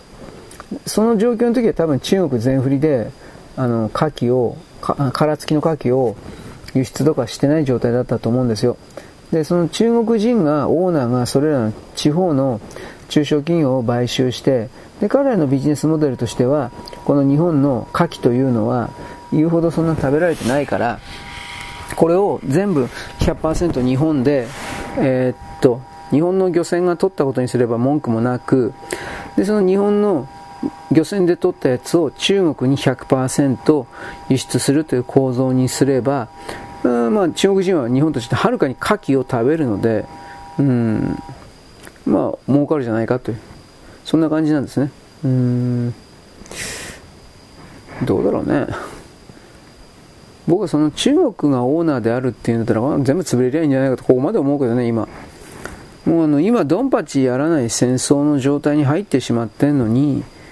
なんだろう。それでもなんかあのー、融和的な？うん、えー、世界市民的な？そんなことやってる場合じゃないと思うけどね。これ僕の見方ではあるけれど。いずれにせよ、これのわーわー言ってる北海道の道北って書いてあったな、北海道北。道北の、えー、メーカーというか会社というのは、おそらくそれは中国の企業になってる。中国資本の企業になってる。これをですね、覚えておいてほしい。そういう人たちが保証、保証とかって言ってるんですよ。中国人を富ませるだけなんじゃないんですかと。僕はこれを言います。すいません、意識飛んでました。ちょちょっとなんか眠たくて落ちてた。まあいいや。えっ、ー、と、神奈川県、この記事を僕よくわかんなかったんですけど、松本和彦町長リコール、是非を問う住民票24日、えー行われてとりあえずクビになった町長が、うん、そんな、何あったんですかね、はっきり言うけど、あの普通ね、首長のリコールっていうのは、そんなに成功しないんですよ、大体失敗するんですよ、首リコールは。にもかかわらず、なんかこれ、まあ、ギリギリ58%なんかとりあえず割と多い数字で成立したと、あ投票率は59%か。で、確かリコールって3分の2じゃなかったっけ？有権者の3分の2だったかな過半数じゃなかったと思うんだけど、で、それがあったから結局潰れたということ、あなんていうか、クビになったということ、どうなんだろうね、これ。はい。えー、っと、なんだっけ、これ。いいやまよ、えー、ドクターなんたら、ドクターから赤いら、何これ、秋、ドクターアキリ、まあいいや、わかんない。イスラム学者とされる人なんだけど、この人が二階さんの二階派の、えー、っと、集会というか、それに対して批判しています。小林茂樹という人は多分二階派なんでしょうね。二階派の研修に参加、うんぬんかんぬん。とりあえずあの、日本には20万人のイスラム教徒がいるから、えー、っと、これらを商売のネタとして儲けなくちゃいけないみたいな。逆に言えばたった20万人ですよ。たった20万人のために1億2000万の、あのー、人々を、我々を売り渡すんですかね。イスラムになんかこびると結局それら全てを日本のスタンダードに、えー、しろっていうふうに本当に言ってきますよ。中国と一緒でこいつら。自分たちが選ばれた、うん、なんていうかな、特別な存在だと思ってるんですよ。本当にそうなんですよ。だから、なんかね、なんで簡単にそんな騙されるまあ目の前の売り上げを取るためにだとか、なんだろうけどね。この、この議員さんがどこの県の選出の人か俺調べてないか知らんけど、そんなに、なんて軽井沢にて開催、だかこの辺の人なんですかね。我が国は20万のイスラム信者がいて、払う対応、飲食、宿泊、公演され努力すべしと説かれた、あ、二階派の人に言ったということですね。あ小林さんではなくて二階派の人に言ったということですね。だから二階派は中国とつながっていくから、やっぱりその中国の渡された台本の通り喋るだけの人形でしょう、基本的には。ということは中国はあの川口のクルドとかを見ても分かるように、あの中東のマフィアと組んで人間爆弾というか人間を送り込んでその上でその地域を泥棒するということをやっていくからねやっぱそれはノーって言わないといけないと思うけどね僕は。はい。でイギリスなんか今ひどい目になってもあのなんかよくわかんない。イスラム教、うん、ちょっと待ってね。のなんかそれに従うべきだみたいななんかそういうこと言ってるようなやつ。はい。ちょっとと待ってね。儒教、霊学。霊学0点なんですね。あ、しんどい。霊、霊学。ありゃ。ちょっと待ってね、えー、レイ、はい。あこの少数の人間が大多数の人間を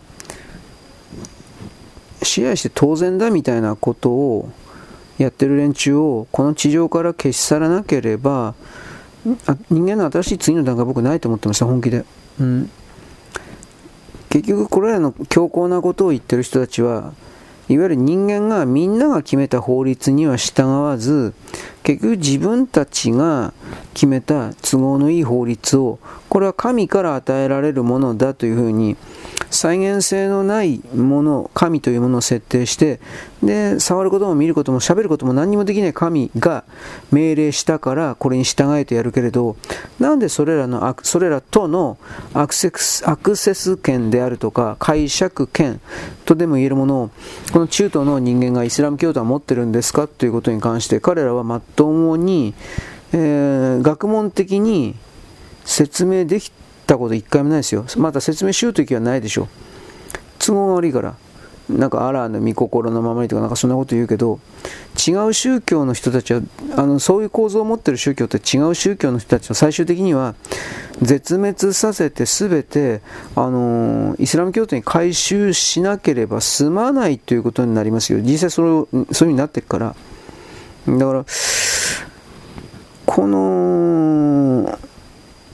支配というものを求めているっていう存在を僕たちはものすごい癌であるということを気づかないといけないんですよ。うん。あれで、今、もう記事変わってるけど、えー、なんか日中間首脳会談？うん。えー、っとね、中国なんてさ、中国共産党なんて八路軍という強盗団からスタートしてんのに、なんでこれが正しき存在だみたいなこと言うのかね、途中から変わっていった。いや、僕は変わってないと思う。どんなかっこいいこと言っても、人を、暴力を含める全ての力で、こうでなければならないのだと、えー、っと、従わせるということをベースに、人生を生きてるようなやつっていうのは、僕は少なくとも人間ではないと思ってるので、あなたどう思うか知らんけど。僕はそう人間ではないと思ってるので。だから中国人だけではないけど朝鮮人もそうだけどいやまあそんなことだから何度も言うけど宗教の人たちであるとか、えー、米国欧州なんかに我々エリートだみたいな、えー、ダボス会議ですね。そういうような人たちみたいなことを見るとやっぱり僕はいやヘドが出るね。ということを僕は言うわけですよ。なんで支配するのかな？自分一人で生きまああのー、自分一人で生きる気がない。またはやっぱりどうしてもこの奴隷を欲し欲するんでしょうね。そのことで自分だけは安心だというこの安心感、最終的にはこの安心感というものを、えー、得たいからなんでしょうね。まあ、エゴっていうのはそういうもんなんですけどね。はい。まあ、というわけで、今これの、台湾の周辺に、えー、まあ反対側にですね、たくさんの戦艦みたいなものをうん結集させている中国に対して台湾の人々はもちろんうんとね警戒はしてるけど怯えていないという。これはね台湾の人々に対してはどういう具体的な動きを中共が中国が開始したらえ戦争だということのレクチャーを全国民に向けてしてるので、あのね、本当に戦争だったら今の時点で台湾の中でまずサイバー攻撃されていて、いわゆるあの駅の案内板から信号からそういう社会インフラがまずぶっ壊れてるはずなんですよ。青信号がいつまでたっても青にならないとか、ずっと変な不規則な点滅してるだとか、そういうことされてもその国の社会というのは徹底的に混乱するでしょ？痛めつけられるでしょ？サイバー攻撃っていうのはそれらの、あの社会インフラをまともな状態ではないダムのね門を勝手に開けるとか含めてまともな状態ではない、えー、動きをさせてその上で、えー、その国民のそこの敵国の国民の動揺混乱を誘いその上で、えやすやすとということですね。やすやすと侵略を成功させるんですよ。相手が混乱していなかったら、その機に乗じて、戦艦、潜水艦、えー、と兵員輸送の上陸用終艇でしたっけ、そういうものを含めて上陸させることは難しいので、でそれをやりたいもんですから、ね、えー、なんというか、そのサイバー攻撃とりあえず今のところ始まってないから、多分、今週だとか今月だとか、そういうレベルで、なんか今煽ってる人いるけど、台湾侵攻はないと思いますよ。あの、金門島がどうのこうのっていう人もいました。それはわかるけど、金門島レベルでももしそれやるんだったら、サイバー攻撃を含めるような何らかの、電脳空間を使った攻撃はすると思うし、台湾の中に中国の軍人スパイいっぱいいるので、それらを使って陽動作戦、えー、爆破工作であるとか、毒物をどっかに流すだとか、それこそウイルスだとか、そういうことをやるんで、今のとこは、そうした目立った兆候はないんですよ。だから多分、やらんだろうなと思ってますけどね、僕は。あの、こういう状況の時に一番ダメなのは、慌ててしまって、おどおどしまって、パニックになって、そしてですね、どうすればいいのかということを他人の指示待ちになっちゃう自分。これが一番怖いんですよ。つまりそれは自分自身はどうか私をコントロールしてください。私はあなたの犬頃です。私に命令をください。みたいな。そういう状態の自分に移動させちゃうんですよ。それは危険だと思います。うん、生きてるとは言わない。生きてる状態とは言わない。僕の解釈では。ということで、僕はあの中国は台湾を攻めないとか侵略しないとかそんなこと言わないけれど、冷静な視点というものは常に持つように、全ての人々は心がけてほしいなということ。まあ、それはですね、一方的に勝手に言うもんでございます。はい、よろしく。ごきげんよう。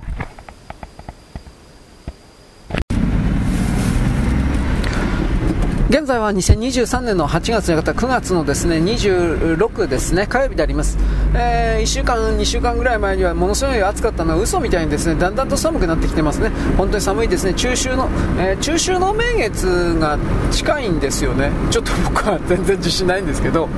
今だんだんと満月に膨らんでっている最中ですから、これが満月になったら中秋の名月なのかなと思うんですが、えー、っと、10月に入っちゃうんじゃない？入ってもいいのかな？ちょっと わかんないです。まあ、とりあえずそういう流れの中で寒くなっていくしかし私長期予報を見るとですね今年は暖冬よあったかいのよ。みたいあった暑いの？本当かな、まあ、ちょっとちょっと信じられない思いではありますがこれはおそらくそうなのかもしれない最近当たるからね。長期予報とかなんだかんだ言って。スパコンスーパーコンピューター使ってるからだろうなと思います、えーと、有名な京都の京と書いて K, K ですね。うん。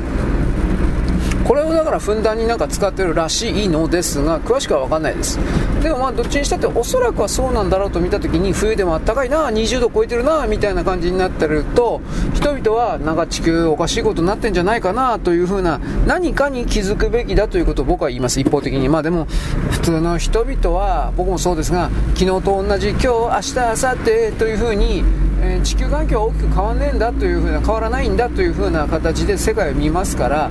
なかなかそういうですね、えー、予防措置的観念で世界を見るということはできておりません。あんなこと言ってもしょうがないですね、えー、っと僕その流れの中でですね僕何何のきっかけだったかな。なんかね僕ね NHK かなんかの動画の番組の切れ端かなんかツイッターで流れてきてねそこでね宮沢賢治をなんでか知んないけど特集してたんですよ。あれ何の番組なんだろう。で宮沢賢治の生涯みたいなものを6回シリーズかなんかでねやってたんです。これね多分ね朝なんですよ。毎週土曜日か金曜日ぐらいのね朝5時ぐらいからやってるそんなもん誰見てんのかと思うけど朝5時ぐらいからやってる番組あるんですよ。宗教番組なんですね。なんで NHK 公共放送なのに宗教番組やるのかなと思うけど仏教に肩入れしてますね。あでもキリスト教もやってるのかなあれ。心の時代っていう番組なんですよ。心ってひらがなで書いて心の時代。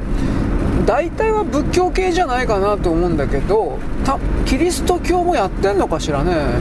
でもユダヤ教とかイスラム教は多分やってない、うん、と思う。でその中で宮沢賢治が取り上げられてた。なんでかって言ったら宮沢賢治は仏教の関係お父さんがなんか仏教関係であのー敬虔な信者っていうの？じゃなかったかしら？南妙法蓮じゃなくて南無阿弥陀仏南無阿弥陀仏の方だったと思うんだけど僕ここまでは知らない。でまあその宮沢賢治は宗教野郎だったとかそういうことを言ってんじゃなくて彼の創作の中心にそうですね。仏教的な何かがあるとかそういうことを絡ませながらしかし一応建前としては彼の創作ですね。銀河鉄道の夜とかあとグスコブドリの電気だとかそういうことをやっていって、えー、どうだろうね。捉え方によっては危険かな。自己犠牲と自己犠牲と自分と世界のありようと関わりようだとかなんかそんな感じ、まあ、グスコブドリの電気なんて全部そんな感じですよね。そんなこと言ったら。なんでそのね危険なのにその観測所に残る必要があったんですか？というふうなこういう言い方ができます。でそのことではキリがないんで、まあ、しかも創作物なのに怒んなよおめえ。というふうになるんで。あとは銀河鉄道の夜ですね。あれは命というものを一応あれでも正面から見つめたものにはなってますね。銀河鉄道の夜は僕は好きだったんで結構読みましたが、完成版と言われているものが世の中に出るまでに、俺完成版読んだかな？うんちょっとね、何回か読んだことあるんですよ、何パターンか。ほんで、完成版って、ジョバンニとカンパネルラでカンパネルラが死んでて死んでたというなんか報告がジョバンニのところに来たんじゃなかったかな全然覚えない。あの現実なのか夢なのか分かんないような形で銀河鉄道のないあ表現されるでしょう。で読者はジョバンニとカンパネルラという2人が銀河鉄道に乗ってどっか旅してると思ってんだけど思ってるんだけど最後の辺りで突如現実に引き戻されるような描写になってなかったですかね。でえー、っとジョバンニのところになんか誰かからお知らせみたいなものが入ってどっかの川で少年が溺れてたと溺れて死んだと。でそれがどうやらカンパネルラらしいよみたいなそういうお知らせを受けたんじゃなかったかな。で僕が読んだのはそれが最終バージョンかなと思ってたんですがこれが最終バージョンじゃないらしいんですよ。俺こういう本当によくわかんない。だから最終バージョンで多分検索して、これか、えー、買ってもいいんですよ。銀河鉄道の夜ぐらいは。読めば多分なんか、ここでなんか終わってないらしいんですよ。え？って思ったけど。つまりその、川で溺れた子がカンパネルラ、カンパネルラだったらしいよ。で、終わってないんだって。え？で、だからこれ、えって言って、いつかだからね、これ確認しないといけないなと思ってはいるんですけど、あなたはどうですか？銀河鉄道の夜、39じゃありませんよ。真面目に読んだことありますけど、一応言ってきます。あの僕は今の中小中高ぐらいでですね、えー、早早起きというか早く学校行って5分間読書とか10分間読書とかそれやってる学校がどれぐらいあるか知らないんでやってるとことやってないとこありますよね。でこれは本当は強制とかしちゃダメなんだけどどう？でもやっぱりやった方がいいと思いますよ。あのー、本読んでることね読んでない子は明確にやっぱりその知的演算回路の使い方が違うというかあるんですけどね。本の読み方を多分教えてないからかなということも考えんではないです。この読書に関してもですね、私なんか昔文献というか読んだんですが、スマホ、タブレット的なもので文章を読む時の、うん、使われている脳と、紙、ペーパー、普通の本を使って読んでいる時の読書っていうのは、えーと、脳の活発になる部位が場所が違うんだそうです。えー、っとね、タブレット、スマホ的なものを見るときはそれをグラフィックとして認識してんだったかな。絵、絵だとかま。漫画読むときと同じでしょうかね。で、文字は文字としてどどういうんでしょうかね。言語中枢や ちょっと言葉はわかんないですけど、言葉を、えー、扱う脳の部位がもちろんこれが活発になるということ。ところがスマホタブレットではそうはなってないんだそうです。えー、論理的にですね、ロジックとして何かを掴むということができてないことのようです。それがいいか悪いか僕は全然わからんけど、だけども、タブレットで読むようなあ 日本文学なんかちょっとやっぱ変かなという気はしますね。あれだって結局写真の画面を見てるようなもんですよね。まあ、それも慣れればきっと文字を読むことになるのかな。俺分からんけど。人類が本というものを開発して何百年も経ってますけどその何百年も経ったことによって人類という種族の中の潜在意識の中に刻み込まれたルールというかコードというか処理の仕方というかそういうものとタブレットスマホで見るような文字表示された文字を見るというのはどうやら明らかに違うんだそうです。でまだ結論出すのは早いけれどもタブレットで見るようなその読書というのは、えー、脳みその中に残ってない。だって。うんそうかもしれないなと僕は一応言っておきます、まあ、僕はそのタブレットでそれ読書しようって気にならんので漫画ですら読みたくないんで、うん、だから学校でやるもし学校でその5分間読書10分間読書みたいなことやるんだったらこれやってるところのそれを記事見た時にその学校の図書室の本で一応やりたかったけど間に合わなかったんじゃなかったかな。あの全員生徒全員でやったら、まあ、人数多いからね。仮に全クラスでやるんだとしたら今は1学年どれぐらいいるんだろうか。200人ぐらい？わかんないんですけど。250人ぐらい？まあそれ地域にもよるけどね。で250冊単純に言ってもじゃあそんだけの本が図書室に都合のよく都合よくあるかってやっぱないよね。家から持ってこいってことなんかね。この辺はどういう処理になってるのか学校によって違うだろうから何とも言えんけど。だからうん、情緒障害というか、まあ、これですね落ち着きのない子供たちが増えてるそうですが僕はその原因というものは正直わからんけれどだけれどもそういう子供たちが読書好きかったらきっと読書好きじゃないだろうけどそでそれでもですねそういう子供たちが読書をするということを通じてもしそれができるのであれば通じて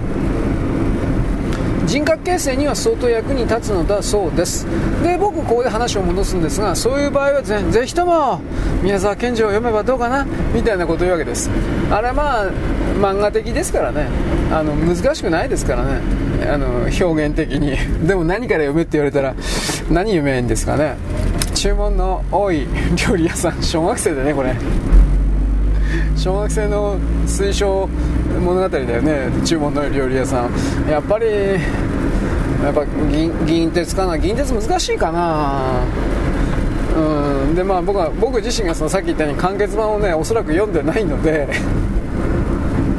何だったか本当に覚えてない。夢うつつでジョバンニが目覚めた時にえー、っとねお父さんだったかお母さんが、えー、っとジョバンニ大変よ。あなんだかなあなたのあなたの友達のカンパネルラさんかもしれない人が川で溺れ死んだって。ななんかそういうのでえ？とか。えっ、とね僕ね宮沢賢治って銀河鉄道かなりね書き足ししてんですよ。遂行してかなり書き換えもしてるんですよ。何回も何回も。でそれの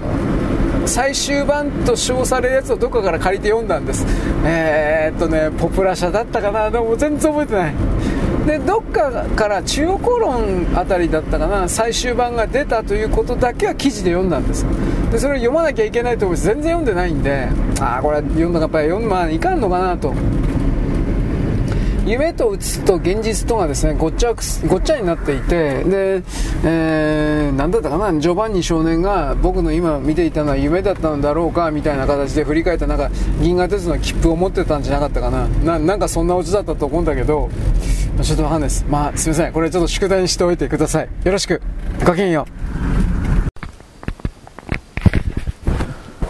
現在は2023年9月26日の火曜日であります。また作業です。作業ばっかしてんだよ、俺、俺。編集作業とですね、更新作業のやりながらですね、もったいないから全然喋っとくか、みたいなもんです。えー、だからですね、いつも僕はあの、間延びしてるし中身ないんで、全部聞く必要はないです。暇つぶしなんだから、こんなもんは。で、暇つぶしでつまんねえなと思ったらですね、聞かなきゃいいんです。まあ、だから、なんだろうね、こうこういう配信者の人たちという言い方をするけど、私の、私の配信はすごい価値があるので、絶対に全部聞かなくちゃいけないんだ、みたいな。まあ、そういうふうになんかすごい思ってるというか傲慢な人はたまにたまにあるな、いるな、みたいな感じ僕も見るんですけど、えー、っとね、私、あなたが全ての人々を、えー、都合のいい人々でもいいけど、それを必要としていないように、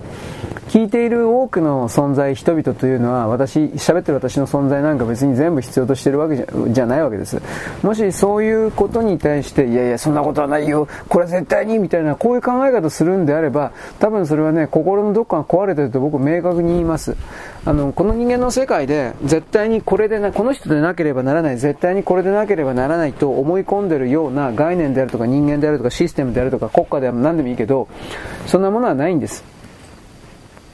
結局それはですね、あのー、そういう設定を信じ込ませることによって、えー、なんだろうね、人の入れ替えとかを含めるような、なんだろう、流動性か。うん、まあこういうことですね。これを止めようとする勢力がいるからという、こんな概念を僕は一応いつも言っております。うん、だって入れ替えがね、なかったら、その世界は止まってるわけですよ。正直当たり前の話なんですが。そうすると、この、その、現時点における地位というか、まあ、管理、管理権、権限、いろんな権限、決定権、まあ、どういう基準によってそれが与えられているかどうか知らんけど、その決定権を持ってる人は変えられないとなっちゃうわけです。だから、ということはその人に絶対的権限みたいなものが与えられて、その人が自分のエゴ、自分のわがまま勝手な考えのもとに、その決定権を合理的ではない形で行使したり、あとは、あ何かしてほしいんだったら、お前のカダラをよこせ、だったりとか、金をよこせ。まあ、そういうですね、明確に要求するという風な設定も簡単に出来上がるわけです。で、それはいわゆる権威主義の国家ですよね。いわゆる中国、韓国、北朝鮮、儒教権益ですね。まあこれ本当にインドシナ半島までずっと広がってますけど、そういうのは。で、それを、そういうのをあなたは私は認めるんですかどうですかということが今問われている最終段階なんですよということを僕は何度も言うわけです。で、僕はもちろん、えー、いや、ごめんです。はい、どっか行って。という立場です。そういう人たちには。はい。えー、まあ、人に対して支配すんなよと。難しいことは、勇ましいことも使わんけどさ。ということを僕は言うんですよ。で、えーまた同じことの繰り返しかな。これなんだろうね。まあ、とりあえずですね。ちょっと待ってね。よいしょ。あのー、編集しながらやってるわけなんですが、なんだったかな、僕あの、さっきおはがきいただいてですね、よまあ、ツイッターでね、よく僕はツイッターも全部カバーしてるわけじゃないんで、ツイッターでいただいたんですが、なんだったかな、戦争大好きな男とはセックスをしない今日。なんかようわからん、本当にようわからん、なんかツイッターをね、回ってきてですね、回ってきたというか、くれてですね、いや、これ、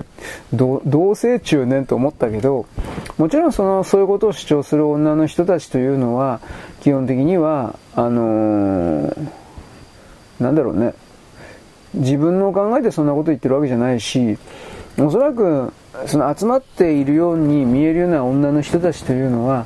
自分の政治的思想、政治的主張、信念なんかのもとに動いてるわけでは毛頭なくて、まあその、その画像とかに見えるような形においては、何十人もの女性がいるという感じには見えたけれど、これは基本的には、あの、日当がもらえるから集まったんでしょう。いわゆるあの、なんとかかんとかで反対とか、市民の言葉とか、そんな風に出るときは全部そのままイカ様なんで、基本的には。というわけでですね、うん、ちょっと待ってね。はい。まあ、記事読みながらはい、早いですね。えー、っと、まあ、とりあえずこれイスラ、あ、これはイスラムのですね、えー、っと、すべての地域をイスラム化することを実はこいつらは求めてるんだということに対して、え、ー、と、二階派か。二階派がいろんな各地方の政治家に、これからにおいては、えー、20万、日本に20万人もいるイスラム教徒がですね、非常に、なんだろう、儲かる？ビジネスになるから、ハラール認証とかそういうのも含めてやらないといけないですね、というふうな、えー、なんだろうあれ、コミュニケ、違うな。まあ、お話し合いの会。まあ、そういうものがあったみたいな。でも結局、彼らは自分たちが変わらず他人が変われということを強要するような人間集団だから、これ中国も韓国も朝鮮も全部そうだけど、みんななるもの、人間なるものの世界で大体の合意、落としどころを作って、その上で、えー、共通の利益を得られるような、うん、設定、ルール、これをですね、えー、作り、それで結局それは時代の背景にって主に、えー、あれなんですね、あの、科学技術によって新しい新製品などが行き渡ることによって人々の生活が合理的になり、便利になり、そんなことで人々の考え方が大きく変わっていくんです。まあ、だから人間の世界を変えるのは結局こういう民間商品なんですよ。で、たくさんお金を出せばそれが行き渡るという意味における便利さの普及によって人間の考え方が大きく変わっていくんですが、そしてそれは変えていかなくちゃいけないんですが、イスラムなるものっていうのは中国もそうだけど、自分たち自身の言語、読み書き、思考の、えー、空間において、えー、人類世界に貢献するようなものって何も生み出してないので、これ中国も朝鮮も全部同じです。で、イスラムがあえて言うんだったら、だ何度も言ったけど、あの、ギリシャの言葉をアラビア文字に直してそれをヨーロッパに伝えたというところだけであって、あの人たちはそれでいつも威張ってるけど、逆の意味で僕問うんだけど、じゃあどうしてあなたたちは、その、アラブ文字で、その、なんだろう、それらのローマの概念を、記録した。そこまでいいけど、そこからどうして、例えばあの、スマホに至るような、エネルギー開発に至るような、食料開発に至るような、根本的な発明発見をしなかったんですか？できなかったんでしょ？つまりそれはあなたたちの中における、何かの根本的な弱点があるからそうだったんでしょ？つまり、えー、非合理的なところ。それは大体権威だとかメンツだとか自尊心に準拠したもんなんですが、そういうものが前に立って、結局、イスラムなるものを全世界のスタンダードにしてしまうと、人類は滅ぶんですよ。何も開発できないから、基本的に。あの、何を開発していい、良くないというものを、イスラム教の解釈権限の坊主たちが一方的に何の根拠もなく科学的理屈もなく何もなく決めるんですよ。だからあの、かつての宗教、バチカンであるとかそういうものは何とかの勘とかをしてはいけないみたいなことを交付すれば、公に布、交付すればですね、えー、なんだ、人々それに従わなければならないというですね、どうしようもない世界、中世ですね、それに戻るんですよ、イスラムのそういう人たちをですね、あの、旗振りにすると。だからこれ中国も同じなんですよ。中国共産党というものを生かすために全てが存在するという設定で、建前かもしれないけど、結局それでやってるから、イスラム教も全部それですよね。あの人たちは一応建前上アラーの神とかやってるけど、でもあの人たちはアラーの神を僕たちの目の前に出せないんですよ。現実の問題として。だからそういう人たちを、あのー、再現性のないことを多くの人類に強制して、そしてどうでもいいから従えっていうような人っていうのは、明確に僕らの敵なんです。この概念をどうしても僕は持ってほしいんですが、なんかネット用だとか、どうしたこうした、なんかね、なんか問題の本質はそこにないんだと、どうして分かってくれないかなと僕は思います。はい、えー、一時停止してました。なんでこうかというと、昨日も、昨日か一昨日言ったと思うけど、えー、っと、ちょっと待ってね。えー、っとね、こうか。えー、っとね、あのー文章をですね、最後の僕はブログを書いてるわけですが、最後のですね、文章的なまとめのところはですね、まあ、綺麗事いっぱい書いてるんですが、綺麗事しか書いて、僕は綺麗事しか書かないんですが、綺麗事書いてるんですが、そこをやるときにですね、あの、喋りながらできないんですよ、僕は。未熟だから。能力のある人はね、多分そういうこともできると思うんですが、僕はできない。できないから、まあ、できる範囲で、まあ、しょうがないね、ここは一時停止止めとこうねという。で、それ書いてしまえばですね、あとはもう更新作業が中心になるんで、カチャカチャとやるだけなんで、まあ、それだったらなんとかなるかなと、勝手に思ってやってるわけです。はい。えー、世界というのは壊れながら、俺何言ったっけ？大体、えー、っとね、まあ、イスラム教部、イスラム教だけは別に悪く言うわけじゃないけれども、彼らのでもそのシステムのままでは人類において今、例えば我々近代合理主義においてですね、で、都市があって、でかいビルが建ってて、スマホとかですね、ハイブリッドカードがいろいろ載ってるけど、イスラム教の世界が、あの、中世以降人類の中心だったとしたら、中世、えー、中国の皇帝主義、皇帝システムの世界が人類の中心だった場合ににおいては、今の近代合理的なビルだったりですね、いろんなもの、上下水道を含める電気、何もかんもがこの世界に出てなかったと思います。つまりそれは、イスラムにしろ、儒教権益にしろ、新しいものを生み出す力が最初から全くゼロだからです。これはあの、これからも彼らは変わらないでしょう。あの、取るだけ取って盗むだけ盗んで、そして、それらの、なんていうか、権威というか、利益というか、それは全部自分たちが取るんだけど、よくよく見てください。あの、中国にしろ、中東地域にしろ、大都市、大都市と言われているようなものは、まあ、巨大なビルが立ち、電、電線が張ってですね、光ファイバーもあって、無線もいっぱい通じてる、ハイブリッドカーも走ってる、自動販売機があって、様々なものがある。しかしその中で、中国人が作ったものは何一つない。イスラム教徒が作ったものは何一つないんですよ。これを、こんな簡単なことをなんで気づかんのかなと思って。で、それら何もないということは、過去においてこれらの儒教研究の連中であるとか、中東イスラム教の連中っていうのは、あの、人間世界にとって、お荷物でしかなかったんですよ。何にも貢献してないんですよ。本当に。取るだけだったんですよ。あの、その、人間集団の中全体において、取るだけだったんです。で、他の地域、他の領域からエネルギーというか、まあ食料でも何でもいいけど、取るだけ取って、自分たちの、人間集団を生かすということだけやってたんです。でもそれらが生きていて、生かされていて、じゃあ、あの、我々の人間社会が大きく変わったのか。何も変わらなかったと思います。彼らの中に来る自尊心を第一にするような、自尊心第一、我々は特別な偉い存在、神が神が、こういう風なものを、あの、絶対に守るんだ、従わせるんだ、他の人々にもこれをやらせるんだっていう風な、そういう座標が生きていても、それはあの、すべての人々に適用できるものでないとわかるでしょう。僕は宗教なんか全く信じてないけど、例えばユダヤ教であるとか仏教であるとかの人たちに、今日からお前たちの宗教は全部間違ってるから、これらの例えばイスラム教を信じろとかってやってるのと同じですよね。で、これを、まあイスラムの人たちは本当にリアルで、まあ、簡易派たちだけだけど、求めてるわけです。彼らが言うところにおける、あの、異教徒に対しての寛容の精神、僕このままはげて全く信用してないんで、彼らは最終的には全ての世界をイスラム教の世界にする基本的にこういう、確かコーランに書いてあるんですよ、こういうことって。すべてをイスラム教徒、素晴らしいイスラム教に回収させなければならないという本気で思ってるんですよ。確かそういうこと書いてあったはずなんですが、コーラン、コーランかどっかに。コーランか誰かの偉い人の発言録に、まあ、ムハンマドとかそのね、娘婿とかなんかいろいろいるけどさ。で、なんでそんなことしないといけないんです？僕さっきさ、あの、こうでな、これでなければならないだとか、あのー、ね、この人以外の人はありえない。だとか、そういう考え方を推し進めると、この人間世界に流動性という、入れ替えというものがなくなるということを言いましたでしょう。入れ替えというものがなくな、なくなる世界って何かというと、進化がないんですよ、そこで。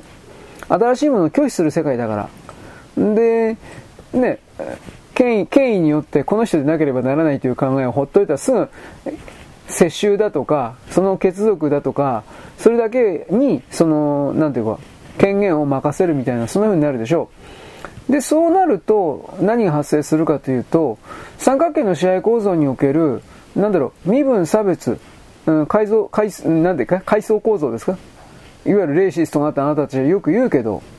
それが死の交渉が始まるんですよ。新しいネオカーストが。うん。で、普段から自由自由って言ってる人たちは、あなたたちはそういうものを拒否してるんでしょと。そういうものを、この地上世界からなくさなきゃいけないと思ってるんでしょと。でも、なんか気づいたら全部そうなっちゃうんですよ。それでいいんですかということを僕言うんです。だから彼らは、まあね、差別がどうとかっていうふうな偉そうなことばっか言ってる彼らって、ね、本当のことを言えばそんなこと全く何も考えてないんで、金だけなんですよ、彼らって本当に。左側ね、右はそういうのも多いけど、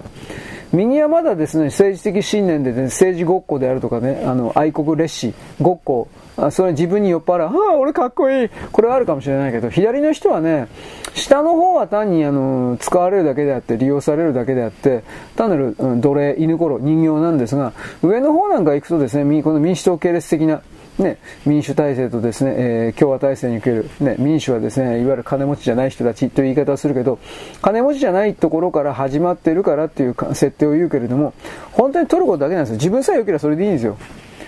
うん。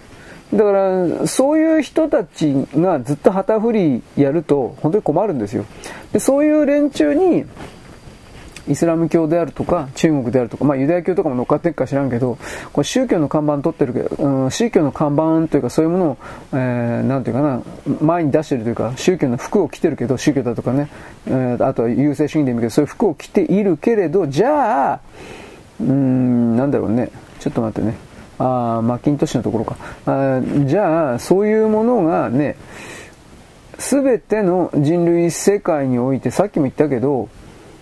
なんか役に立つのうん。何だけに立ってないんじゃないの？ということを僕は言うんですよ。えー、で、ちょっと待って、これ今どこ行ってんだろうか。えー、っとね、日本マクドナルドが、動画の支援ポストが、なんたらかんたら、何これ？あーっと、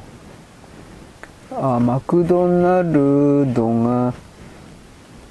マクドナルド CM ですよ、これ。マクドナルドの CM が、あ、これか、これか。あ、すいません、あの、編集作業してるので、どっからどこまででよくわかんなくなりました。うんと、問題を解決するのっていうのを求められており、問題を解決する、あ、これか。はい。まあね、あのー、文章の量多くなるとね、拒否されるんですよ。分割せざるを得なくなるんで、弱ったね。まあいいです。今な、問題は解決したかな？どうかな？というふうな形で。まあとりあえずですね、あのー、そういう今言った僕みたいなね、ズバズバしたようなものの言い方すると、きっと彼らはですね、不信心者とか、こいつを殺せとか、我々侮辱してるだとか、あの侮辱という概念とかやめてくんねえかなと思うけどさ、あなたそんな偉いんですか？と、偉いってそもそも何ですか？と、俺の目の上に出してくださいと思うんだけど、まあこういうことはですね、本当に力の強い存在に言ってもね、何の役にも立たないからあんまり言わん方がいいですよ。ただ、それでも、ムカついた時においてはですね、その感情的ではない言葉遣いを使いながら、いや、ちょっとそれでおかしいんじゃないですか、というふうなことを言うべき気持ちがあるんなら言うべきです。まあ、言うだけ無駄だなと黙ってりゃいいです。その辺は。俺も本当に、本当にもうなんか身も蓋もない、なんていうかね、本当に俺薄汚いな自分で思ったんだけど、まあいいです。というわけでね、僕はだからその意味においてあの中国が素晴らしいであるとかその辺の考え方の側には立たないしもちろんイスラムが素晴らしいであるとかそういうふうな言葉で彼らを見ることもないんですよ。問題はねそのそういう概念思想を主張する人たちのそれをそれそれですね。それなるルールとかね設定とかを採用して他の全然違う地域の人々が採用して本当に幸せ幸せはですねその人がいや生きていて気持ちいいとか生きていて楽しいだとかそういう状態が続くことなんだけどそういう幸せが本当に全ての万人に適用できるわけがないのに適用できるって言ってるあなたのその傲慢さというか幼稚さというかさ、粗雑さというか暴力性というか、それは本当に、本当に情けないもんだなってなんで気づかんのかなと思って。環境設定が違って、えー、言葉も違って、ね、うん、なんかいろんなもん全部違うのに、なんでその宗教だけが全ての上、宗教ね、この場合イスラム教だけど、宗教だけ的なものが全て上にあってですね、で、あの、なんていうかな、神の名のもとにですか？うん。幸せになれるとか。うん。だからその幸せの形ってだから何なんですか？生きてるそのね、自然環境も含めて何もかも違うのに、何をもって幸せとするんですかということも、この説明もないんですよ。イスラム教はね。まあもちろん中国もないですよ。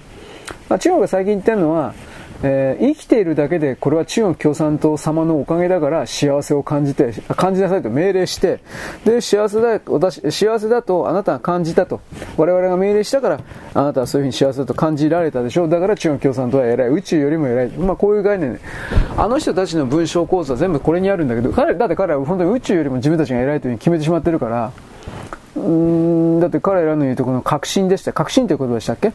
確信という言葉っていうのは全ての中心の全ての頂点のさらに外側にあるというか、えー、それを見下ろしているというか、そういう概念ですから何もかもよりも、この世界にある何もかもよりも偉いんですよ。偉いって言われても困るけど。ね。ちょっと待ってね。というわけなんで、あ、また違ったとこ行っちゃった。はい、すいません。えー、っと、これだ。というわけでね、日本人の多くは僕だけじゃなくて、えっ、ー、と、これなんだっけ、タイトル忘れちゃったな。真剣に生きる。あ、違った。えー、すいません、すいません。俺もう、なんかいっぱい書いてるのでわかんないです。ね、あ非公開情報とかも書いてますよ。いや、嘘だけど、今は書いてません。えー、そういう風な形でですね、なんかあの、くれぐれた頃釣るのが楽しいんです。どうだどうだ、読みたいか？あって、まあ書いてないけど。くだらねえからやんねそんなこと。うん、まあ本当にね、この世界は自分がいい人だと思いながらですね、古事記、古事記ならまだいいけどさ、人を犯罪者、書いてる俺を犯罪者扱いするようなやつが結構過去にいてね、なんでお前なんかに教え、なんでお前に教えなかった俺が犯罪者なんだよってめえそういうことを強要してるお前のが犯罪者だろう。というようなこともですね、まあ起こったことも昔あったんですが、こういう人たちと話してもしょうがないから、うん、無駄なんですよ。なとにかく自分はかわいそうな人で正しいと思ってるから、そのかわいそうな人って何なのかな？俺の目の前に出してくんねえかな？こなんかお菓子みたいな形になってて、これがかわいそうと、これがかわいそうというお菓子ですみたいな、なんかそのようになってんのかね？うん、まあいいです。あのね、ちょっと待ってね。基本的にネットでやり取りしてるんですよ。あの、当たり前なんですけど。で、その状況で、なんて言うんですかね。会ったことも見たことない人に、どうして一方的に希望だとか要求だとかできるんかなと思って。つまりそれがその人の心の中にある、自分でもおそらく全く気づいていない支配とコントロールを求める自分の、うん、じゃあ暗いところって言い方しましょうか。闇、闇と言いましょうか。ね僕あの、精神世界的な人たちにおいてですね、なんかあの、闇だとか諦めろとかなんかすごいこと言ってるすごいな、この人何何言ってんだろう、頭狂ってんじゃないかなと。そういう人結構見たんだけど、うーん、会ったこともないなんでそんなこと言うのかなと思って。会ったところで、会ったところで言えんだろ、そんなこと。やったことないから言えるのかな、そういうことって。つまりそれはなどういう意味を、何を言いたいかというとね、あの、相手に対して、ちょっと待ってね、えー、俺なんだよ、タイトル忘れちゃったよ。あ、これが、相手に対して何の敬意もないんですよ。ちょっと待って。まあ別に尊敬、俺のことを尊敬しろだとか、そんなこと僕言わんけど、でも、あからさまに相手をですね、人形扱いしてるんですよ。ぶっちゃけそういうことでしょうね。おもちゃ扱い、人間扱いなんですよ。人間扱いしないんですよ。でもだからといって僕はですね、この侮辱してみたいな、こんなことも僕は言わないんですよ。ああ、そういう頭の悪さ言ってもしょうがねえなと思って。どんなかっこいいこと言っても、よくよく文章読んだら、これお前考えた文章じゃねえじゃん。誰かの書いていたような、俺だってそうだけど、誰かの書いていた文章を暗記してそのまま自分の言葉に直してるだけだろう。なんかお前偉いの？え、だからここでも私偉いって言いましたね。偉いって出せよ、だから。あおい、どういうことだよ。だんだんだんと詰め寄ったりなんかしておりますが、やっぱ、自分のことすごいとかね、革新的で、僕は革命、なんだっけ、革命じゃなくて、革新を求め、まあ、ななんだっけ、覚醒か。覚醒を求めるというのは、まあいいんだけどさ、さ好きな趣味娯楽だから、それですら僕は趣味娯楽って言い切るんだけど、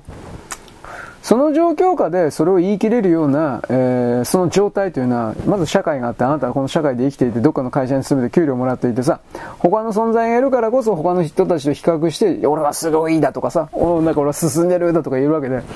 他の人なる存在がなければ、あなたなる沈沈下水化の存在ってさ、沈下水に謝れ、沈下水化の存在ってさ、うーん、認識することさえできないっていうことになんで気づかんのか。なんでそんな偉いの？ああ、黒だとかね、悪、いや、黒だとか邪悪だとか、そんなこと愛もしない人に一方的に言っていいんだら、俺もお前に対して言うわ。お前あげて存在すること意味ねえんじゃねえって、ここまで言うわ。僕はそういう悪口いっぱい言われたんで、なんでこんなひどいこと言うのかな、この人。死ねとかね、お前を必ず殺してやるとか。お前なんだっけ、ガンダムの、ガンダム X、X? ガンダムウィング？お前を殺すとか。うぜえよ、バカ野郎、お前。かといって僕はそれにつられてですね、僕自身の個人情報を晒して、どうぞ私を殺してみなさい、おほほみたいなことは言わないんですよ。めんどくせえから。気違いなんだろうなとは思ってますけどね、そういう人たちは。ただ問題は、自分がそのような、あのー、狂気の世界に立っているということに気づいていないのに、なんか一般の人のふりをしてるとか、僕は、僕は一般人よみたいな人がいるというのはだいぶ問題なんじゃないかなということなんですよ。まあいいです。まあ問題、まあどうせそれも合わないしね。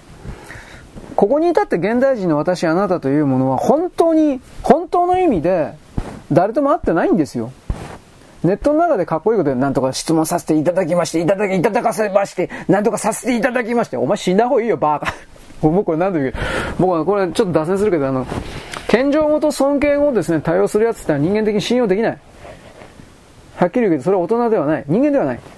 なぜならば、自分がやるという主体性がそこにはゼロだから、かっこいいこと言ってるけど、私は覚醒するんです、頭いいんです。ね、と言ってるけど、お前は結局権威なるものの座標に近いから偉いって言いたいだけなんだろ？どうですか？私は偉い人と会話してますよ。ねいろいろ採用されてますよ、質問とか。偉いんですよ。何が偉いの？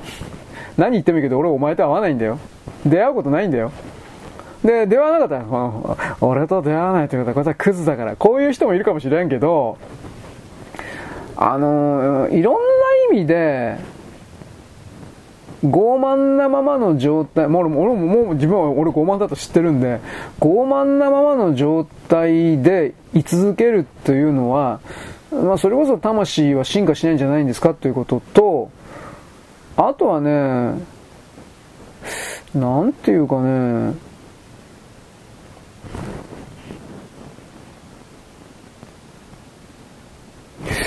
傲慢なような状態、進化しない。うん、あとはね、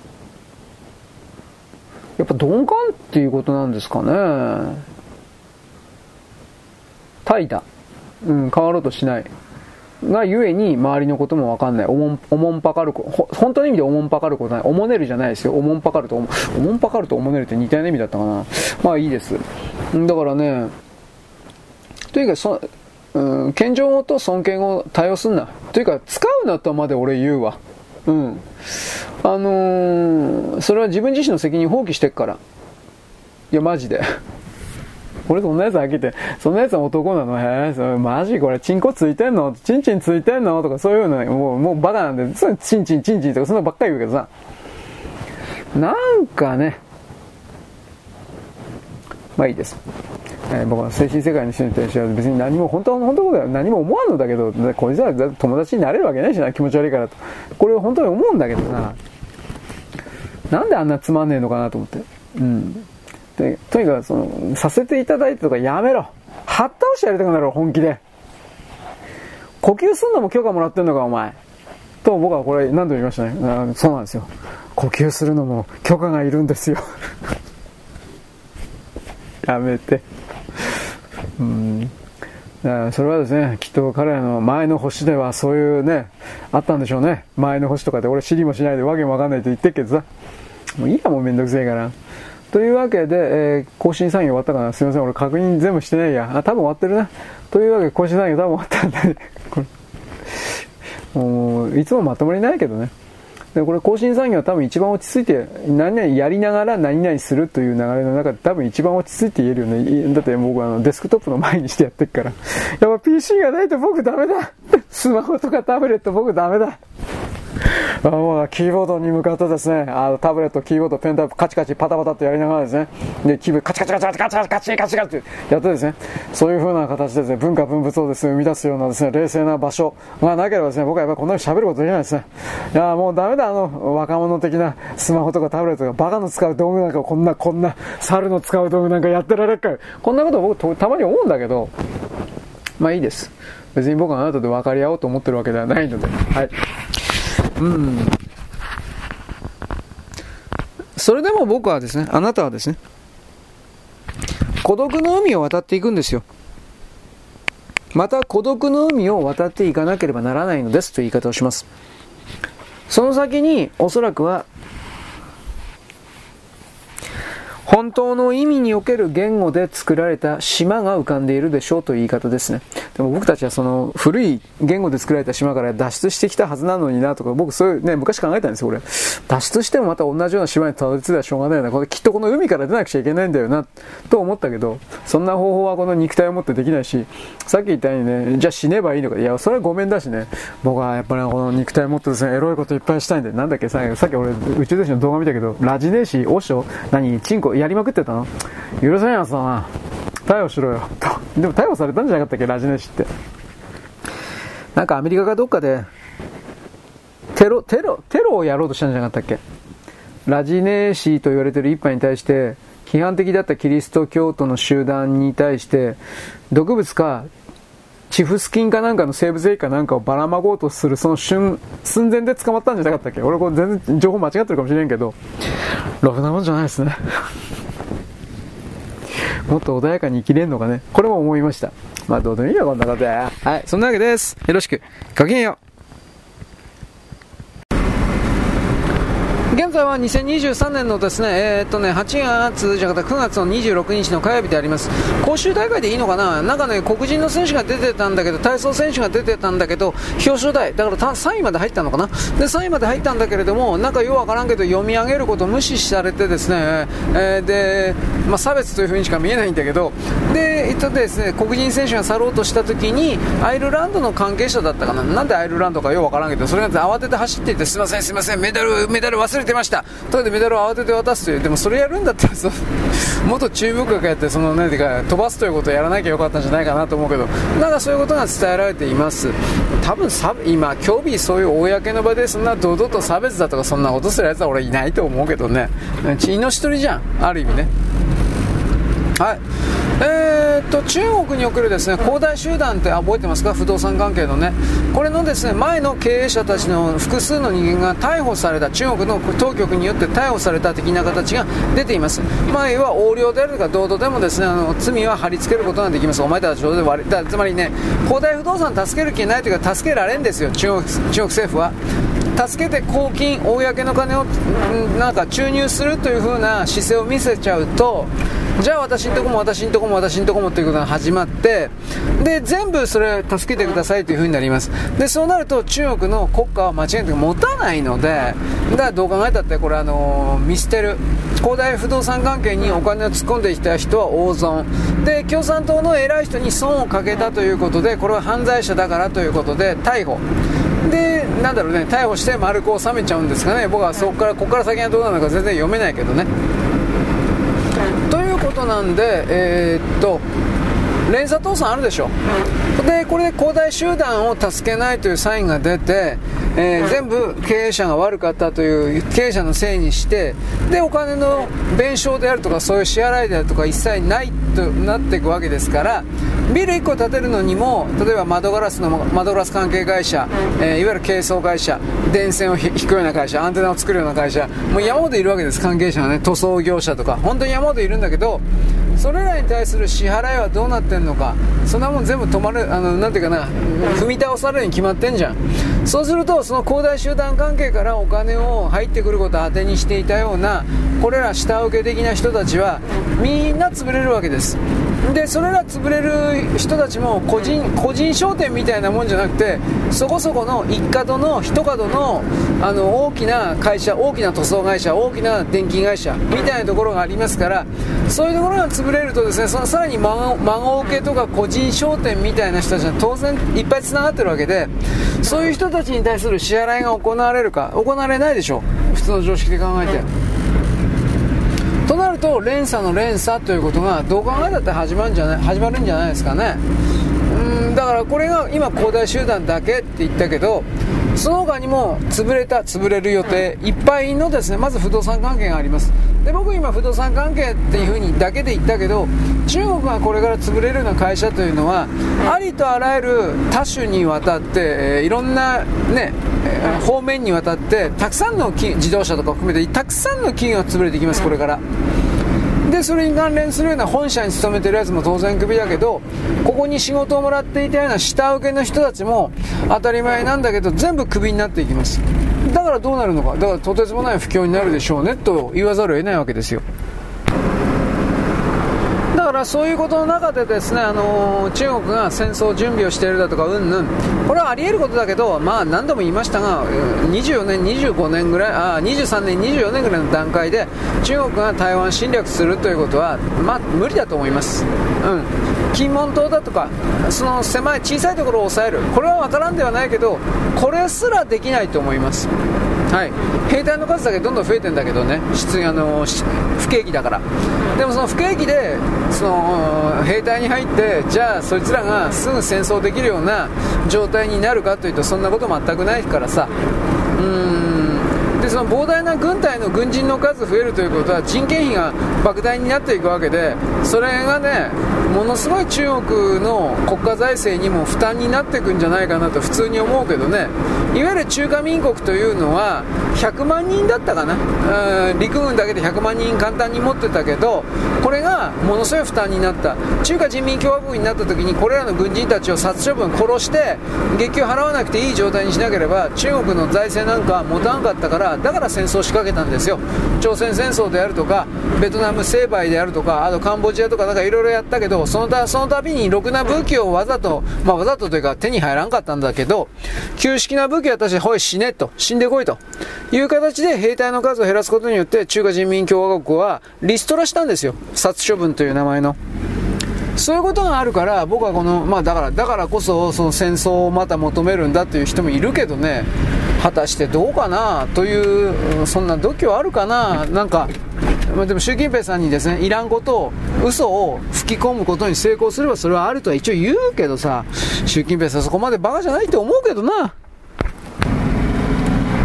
ただどっちにしても不景気になってくるとですね、いわ中国共産党というのは中国国民を永久に食わせてやる、経済的に豊かにしてやる的な形で、だからこそ我々がですね、永久に中国というものを独占的に独裁で、え、政治をですね、行って国民にそれを従わせる資格が、当然の権利があるんだみたいなことをやっていた、これが全部崩れるわけです。まあ、これから崩れるんですが、じゃあどうするかというとですね、やっぱ敵を求めるしかない。つまり日本が悪い、日本が悪いですね。で特にやっぱりこの、うんヨーロッパとかアメリカというよりもアメリカは直接叩けないんですよ、うん武器とか持ってるし強いからなんだかんだ言って。だから武器持ってない核兵器持ってない日本が格好のいじめの材料というか的になるわけです。ちょっと前にですね日本なんていうかな日本人の衣服をコスチュームしていたらどうのこうの。親日罪ですよね。いわゆる。こんなもんは科学的でもなんでもないし実際日本は中国に対して何の具体的な敵対的行動を何も取ってないんだけどそういう形で中国は敵を作らないと持たない段階に入ったということです、うん、だから浴衣着てもダメとかうんぬんかんぬん。うんどうですかね。もっとひどくなるだろうなと思うけどね。まず日本語的なものを、うんまあ、禁止していく方向にさらに進むだろうなと思うし日本からの放送をシャットアウトする方向につまり放送時間24時間あったら日本からの NHK とかのさ放送受け入れっていうのは24時間じゃなくて8時間とか6時間とか多分なんか決まってると思うけどそういうものをどんどんと狭めていくだとかとにかく日本に対して冷遇措置を取りなおかつ日本は敵なんだだって台湾の台湾の味方は日本だからっていう感じでね。からそれをやりながらおそらくさらに中国はね、うん、創価学会公明党と、えー、裏側で表も裏も含めて接近してですね日本の中の世論を中国様かわいそうだから中国様にお金をどんどん捧げよう中国様を助けよう的なこういう形の世論形成というか世論をですね、えー、改造する工作する。これを今まで以上に強めるということも見え見えなんでもちろんこれは立憲だとかね令和だとかそれは全部入ってきますけどそういう流れに入ってるということを全国日本国全国民がまず知らなくちゃいけないんですよ。知った上でこいつらの工作にまずやすやすと引っかかってはいけないこのやつらぶっ殺さねえといけねえというかそういう強い決意を持って実際に行動を変えるしたたかになるということも含めて変わらなくちゃいけないんです。ということは僕は言うわけです。はいよろしく。ごきげんよう。現在は2023年の8月27ですね。9月でした。9月27の水曜日かなです。えー、あ、火曜日かな？いや、水曜日ですね。きっとね。えー、ちょっといい加減です。えー、っとですね、各地方の大手の電力会社が、無料ソーラーとか0円ソーラーとかね、なんかいろんな商品名出してます、出てるけど、まあそれをですね、いろいろ見てくださいって言います。私は検討しろだとか、使えだとか、そんなことは言いません。しかしですね、えー、っとね、どういうやつが多いかというと、大体は10年契約で、1月に2万円、2万5千円ぐらい払っていくという感じ。うん。で、10年間それ使ったら、えー、っと、なんだったかな。それはタダであげますよってやつよ。うん。なんかそういうやつ。で、何の意味あるかというと、2万5000高いな、高いんです。ところが一応建前上という言い方なんですが、えー、っと、発電している時においては、家で使ってない分においては余剰電力が発生しますからそれは電力会社につまりこのシステムを販売してくれた電力会社が買い取ってくれるわけです。でえー、っともし停電の時は大体現時点での蓄電池の性能のことあるんで何とも言えんけど一般家庭の電電気使用量で6時間から8時間まあ6時間と見ておいた方がいいでしょうね。6時間ぐらい普通に電気が使える。これあのいざという時にそういう使えるというのは相当なんていうかな有利という言い方をします。夜だけね。で昼になったら普通にあの充電してくれるわけ発電充電してくれるわけですからすぐに全てが使えるようになるという言い方はしないけれど停電の時間がだいぶその減るんじゃないですか電気が来ない。僕は何言ってるかというと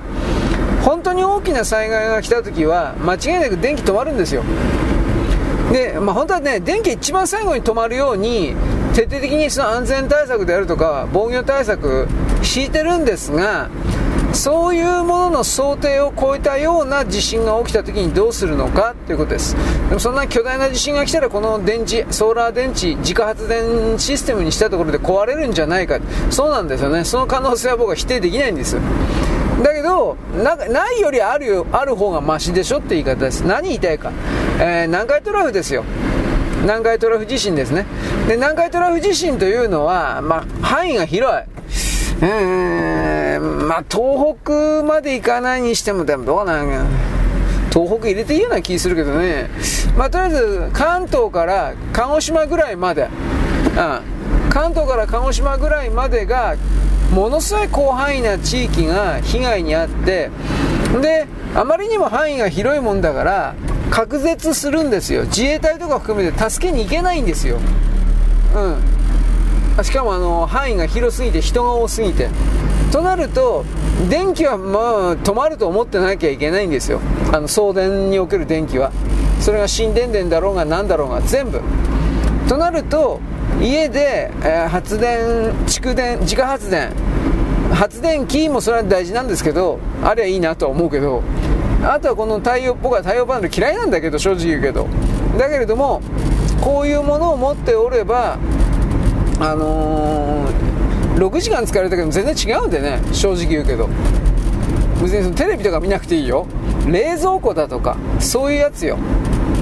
でそれらを使えるだけでやっぱ食品を長く持たせることができるんで、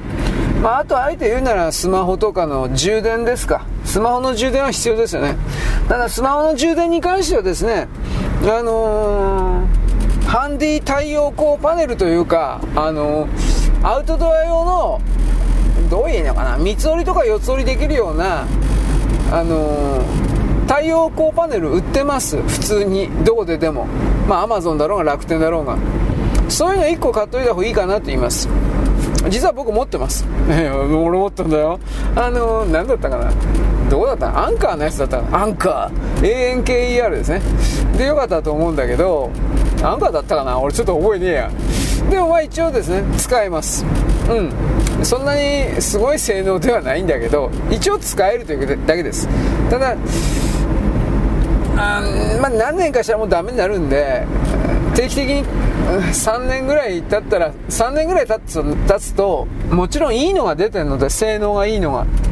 で、値段も安くなったんですよ。間違いなく。だからそういうのを買い替えていけばいいかなと思ってはいるんですが、古いやつどうすりゃいいんだろうか。うん、太陽光パネルって具体的にどこに捨てりゃいいんだろうか。みたいなことはまだ調べてません。ただ使えるということです。まあ、僕その辺あたり昔からのねいろいろ調べたんですけどあの家庭用風車とかもあるんですよちっちゃいやつでえー、っとねなんかあの気象関係で観測するほら長さ40 30センチか40センチぐらいで飛行機の形みたいななっててで先端にプロペラついてるようなのがあるあるでしょ。まさしくあれ。家庭用の風車。風車発電。でもまあ対して電気は起こせんだろ。具体的なスペック見てなかったか知らんけど一応あるんですよ。家庭用風車発電というかそういうシステム。あとびっくりしたのは家庭用って言っていいのかどうかわからんけど家庭用水力発電機もある売ってるんですよ。俺びっくりしたこれこれに関しては。あこれいいんじゃねえかなと思ったけど。それはねいろんなパターンあるんだけどうんうん。まあ本当に今言った風車みたいな感じの完全防水みたいな感じになってて先端先端かケツの方にねスクリューがついてるんですよ。わかるでしょ？で川川流れてるでしょ？そこにどんぶらごっと沈めたらあのそれがスクリューが回ってですね。発電機と直結していくから。でそこから2本の直流電流発生するから2本の線が出てるんでそいつを、あの蓄電池につないでいくっていうやつです。これねえー、っとねこれいいなと思ったのは一番、えっとね、アウトドア用のものすごい小さいタイプのやつ。あれは多分大して発電できんと思うけど、なんかね、筒みたいなものがあってね、円筒形の筒みたいなの。中は中空になってて、そこに羽車があるんですよ。羽車というか風車の羽があるんです。で、それはまたやっぱり川にどんぶらこっと沈めたら回るってやつ。で、もう一つあってね僕これいいなと思ってるんだけどこれ買えるんかなこれね岐阜県だったかね長野県だったかの山にあるねえー、っとあれ本業は何なのかな？別に発電会社ではないと思うんだけどえっとね2年前ぐらいに作ったんですよ。螺旋水車発電機なんですよ。螺旋水車は分からん人はまあ見てください、まあ、あのどう言えばいいのかな。長い軸に螺旋がものすごい長軸で長軸というか水車はさ3枚刃で4枚刃で扇風機みたいな形扇風機みたいな形になってるでしょ？螺旋水車はその長軸長い軸の外側になんか渦巻きがくっついてるみたいな感じでまあ螺旋ですよね。でその螺旋水車の螺旋はこれもまあ水のね流れにどんぶらこっとこれ入れとくんだけど螺旋ゆえに、えー、っと少ない水でも回転が良い。でえー、っとね効率がいいんだったな。であれこれあれ個人に言ってくんねえかなと個人あ,、ね、あれ確か企業向けだったと思うんだけど探せば何にそういう面白いものがあるという、まあ、一つの情報です。うん、まあ、実際に何が役に立つかって言われたらねあのさっき風車発電って言ったでしょ。こんなもん役に立つわけねえじゃんと思うでしょもう私も思ったんだけどえっ、とね車につける改造キットみたいなのあるんですよ。ほら車のてっぺんになんかキャリーとかほらなんかあのどういうやのかな。かまぼこみたいなやつとかあれは荷物入れなんだけどそういうのつけてるの見たことあるでしょ。いろんな SUV でも、まあ、普通の乗車でも。なんかああいう感じで外側にねその風車を、うん、設置しておくと車走ったら強制的にその風車回って発電するというそういうああれはアクセサリーっていいのかな。そういうのもあるんですよ。で車のバッテリーに充電する意味はないとは言わんけどそれじゃなくてきっとどっかでトランクかどっかにもう1個バッテリー1個置いとくのかなと思って。うん。まあいろいろあり探してみんな探してないだけでいろいろあるんですよ。そういうのは。で冗談機さっきも言ったけど南海トラフは僕10年代にあるみたいなこと。僕前に言いましたね。京都大学の名誉教授か、えー、元地震学のタイとなん坂本さんだったかな。名前忘れたけど。まあその人も言ってたのは、まあ、10年内に来るんじゃないですか？みたいな。NHK のねラジオのね対談で。言ってたんでどんなに長くても10年内なんですよ。おそらくはね。だからそこから考えた時に明日明後日起きるわけじゃないから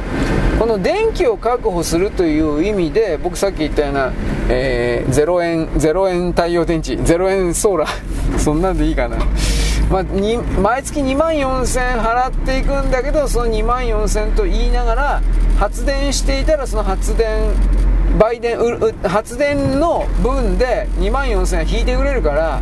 実際はもっと安くなるはずなんですよ理論上だけどねあの天気のいいところの地域でこれをあの設置すれば割とお得なんじゃないかなとは思った、うん、だけど10年後だから10年経ったら何でもいいけど太陽電池って劣化してるからそういうことにおける後始末だとかあその電気メーカー電気企業がえー、ね、回収してくれるのかどうかだとかそういうことの細かいことは聞かないと分かんないし僕そのまだ全然聞いてないんで。ただ悪いシステムではないと思った。ああ重ねてるけど俺太陽電池嫌いだけど。でも災害が起きる可能性が高いという場合においてはそんなこと言ってる場合じゃないんでね。うん。というわけなのであとあのねアウトドアで太陽電池のやつで僕さっき言ったでしょ。えっ、ー、とね山登りのトレッキングでねリュックの背中からバラバラあのね折りたたみみたいな感じになっててね。三面鏡みたいな。あれ実際それが4つ折りか5つ折りみたいな感じになってるんだけどバラバラバラってことは、えー、巻物でもないけどなんかそういう広がるようになってて。でそれをつまりそんだけ面積を稼ぐということですよ。太陽電池の部分の。でそれを使って、えー、っと山歩きとかでですねスマホの充電するとかそういうのはあるんです確か。で米軍に供与しているアメリカ軍に供与しているそういう、ハンディ太陽光パネルとかそんなんがあってそれがねあの、まあ、偽物も多いんだけどそれが多分おすすめじゃないかなと。一応僕言っておきます。えー、っと、まあ、当然防水で、まあ、対衝撃っつったって太陽光に関してはそんなもんね、まあ、薄いパネルなんだけど対衝撃はないだろう。ぶつけたら割れると思うけどさ。で実際にあの米軍兵士はそれをあのセットというか行軍の中の、まあ、リュックの中にという言い方になるのかな。それを持っててね。で、えー、っと基本的に歩く時に長距離で歩く時にその太陽光パネルをリュックの背中にパラパラとこう垂らしておくっていう。で、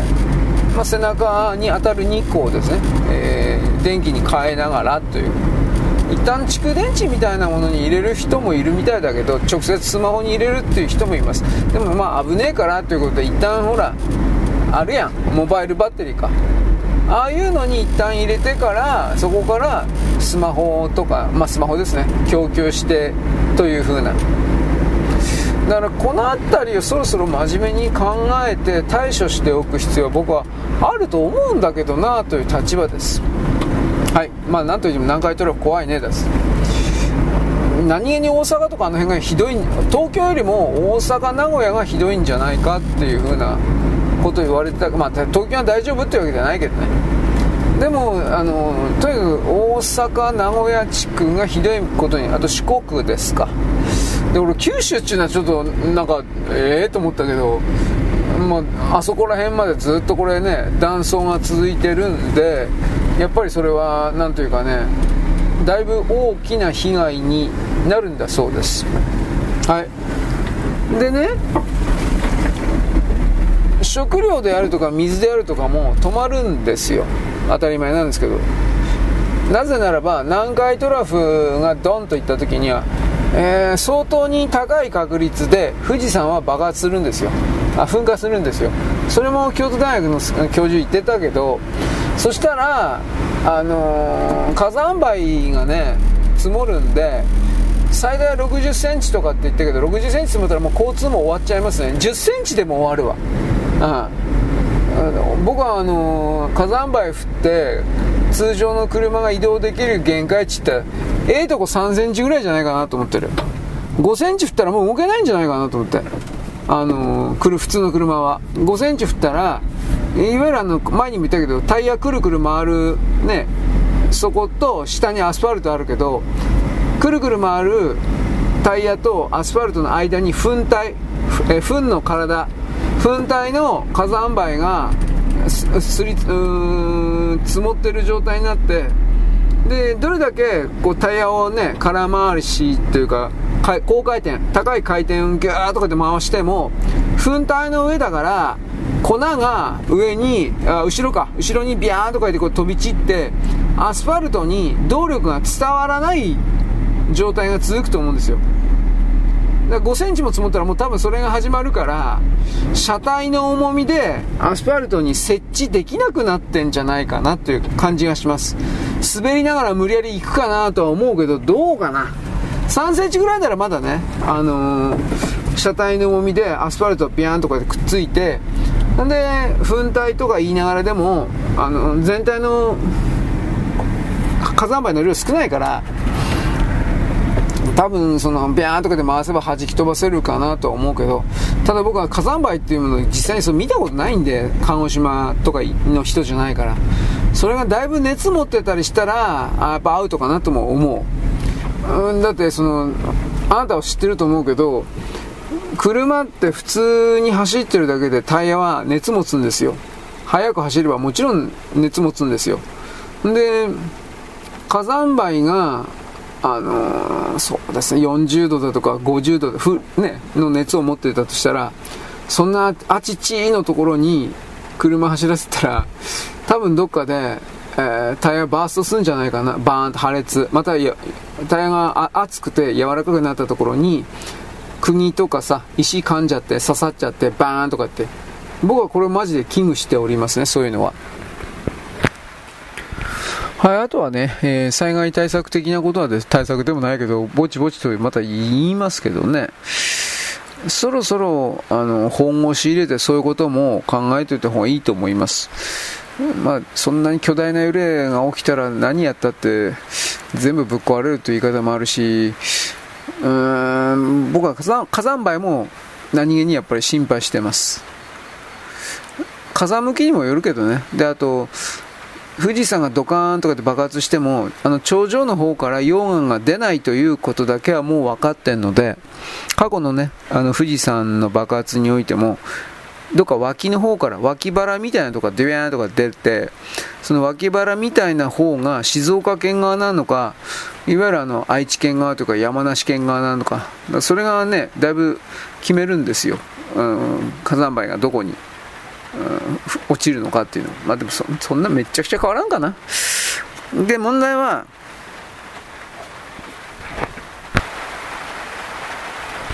はい。でね、えー、政治的なことでもないけど、ちょっとだけ。麻生さんがね、俺昨日言ったよね、麻生さんが、えーと、防衛関係に関して、創価学会公明党ががんだと。3人だか4人ががんだっていう風なね、えー、石井さん、山口さん、石井さん、石井は副、副幹事長みたいな人。山口、石井と、あともう一人誰かいたかもしれないけど、3人かな。これがとりあえずがんで、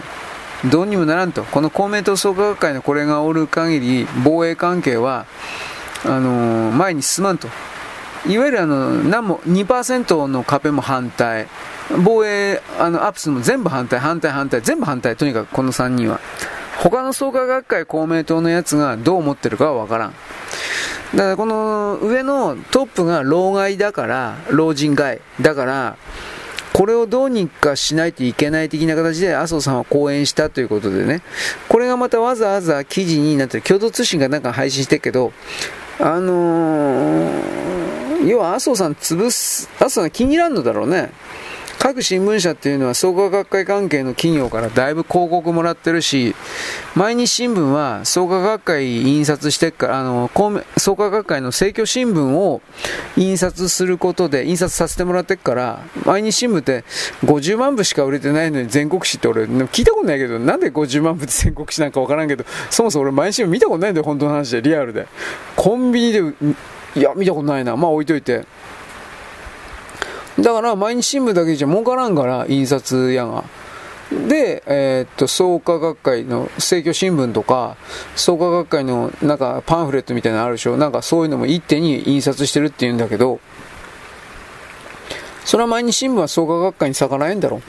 創価学会に逆らえないということは、えー、創価学会公明党は中国と韓国で犬ころだから大きな意味では、うん、これに逆らえるわけないんですよ。創価学会は、昔は在日に入り込まれて組織を乗っ取られたって言われてたけど、今だんだんと中国人と統一教会なんですよ。うん。統一教会は20%ぐらい、20か25%。中国人と韓国人合わせて、あ30%ぐらい。だから半分ぐらいがね、コントロールされてるんですよ。全部足して。純粋日本人減る一方だから、ジジババしかいねえもん。うん、あえて言うならそのそいつらの2世の子供たちいるけどそれももう50超えてるようなやつばっかりだからあと創価創価高校創価大学？さいるいるけどそんな数いないだろあのあの大学とかのあれって。だからそこから考えた時にうーん、まあ、山口さんとか石井さんとかそれがどういう思惑で誰にコントロールされてそんなことこだわってるのかなっていう、そういうこともやっぱり思いを馳せるということと、あの、麻生さんがこのタイミングで創価学会、連立組んでるにもかかわらず、上のその3人をボロクソに言う、言えるということは、これはあんたやっぱり後ろ盾がないとそんなこと言えるわけないから、彼の背後には、本当かどうかわからないけど、一応あの人のね、ケツ持ちはバチカンとアメリカがやってるって言うんですよ。でも麻生さん別にキリスト教徒じゃなかったと思うんだけど、俺よくわからん、この辺は。でまあ、とりあえずバチカンらしいんですよ、麻生さんって。麻生、麻生財閥っていう言い方ですか。んで、えー、もちろんアメリカの、アメリカの話って誰と繋がってっかな俺わからんけどね。もしバチカンの派閥系列だったら、えっ、ー、と、なんでコロンビア大学だったっけ？バチカンがアメリカに作った大学がいくつかあって、それ、それ関係と繋がってっかなと思うけど、これようわからん。まあ、真剣調べればわかるけどね、そんな暇がない。まあ、だけど、とりあえずそういうアメリカの、えー、叩いて OK よというふうな許可が出てるというか、多分そんな風に見るんですよ。アメリカとしても創価学会公明党は、中国、韓国に徹底的に塩を送るというか、アメリカの利益を削ってでも中国、韓国に味方するという風な奴らだという風な、そんな考え方だから、うーん、多分叩く対象になってるんじゃないかな、二階さんみたいにさ。あの、し、岸田さんに、親中派を、なんとかしろ、叩け、処分しろ、追い出せ、的な、それが言ってるのは間違いないですよ。あの、まあ、3ヶ月、4ヶ月前の夕刊富士の記事が本当ならですけどね。あれは嘘かもしれんけど。ザクザクだったっけ？ね。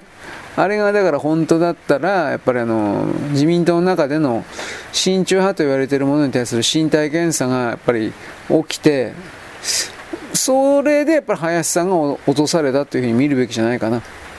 うん。で、上川さんなんですよ。同じ外務大臣。上川さんどう考えたって、あの人コロンビア大学、え、ハーバードかコロンビア、ハーバードだったかな？ということは明確に米国の奥の院と権力とつながってる人になりますから、上川さんは。また怖い姉ちゃんなんだよね、おばちゃんか。うんね。ね一生 SP つくんですよ、あの人、本当に。オウム、オウムに死刑宣告出したから。命狙われるから。家族にもついてるかどうかは知らんけど。あ、議員辞めても。うん、確かそうだったはず。まあ今置いといて。だから、上川さん明確明確に米国の側の人って見るんなら、まあ、林芳正も結局ハーバード大のケネディスクールだったかな。ケネディスクールに別に最初から入っていったわけじゃなくて、ケネディスクールに1年間ぐらい留学したんだったかな。なんかそんなんじゃなくて、茂木さんもそうだけどね、確かね。だから、うーん、どっちとも繋がってるけど、林さんは。僕はそう見えるけど、でもやっぱ中国の方が圧倒的に太くて強くて、で、安倍さんが言ったように、林さんは多分中国人の妾との間に子供作っちゃってるんだろうなと思って。あの、橋本龍太郎みたいにね。橋本龍太郎も、えー、中国人の女スパイにやられちゃって、えー、っと、女の子かな？清華大学出て、今、今、いくつだったか ?34、5かな？うん、現地でもうあの、中国人と結婚してるそうなんだけど、うん、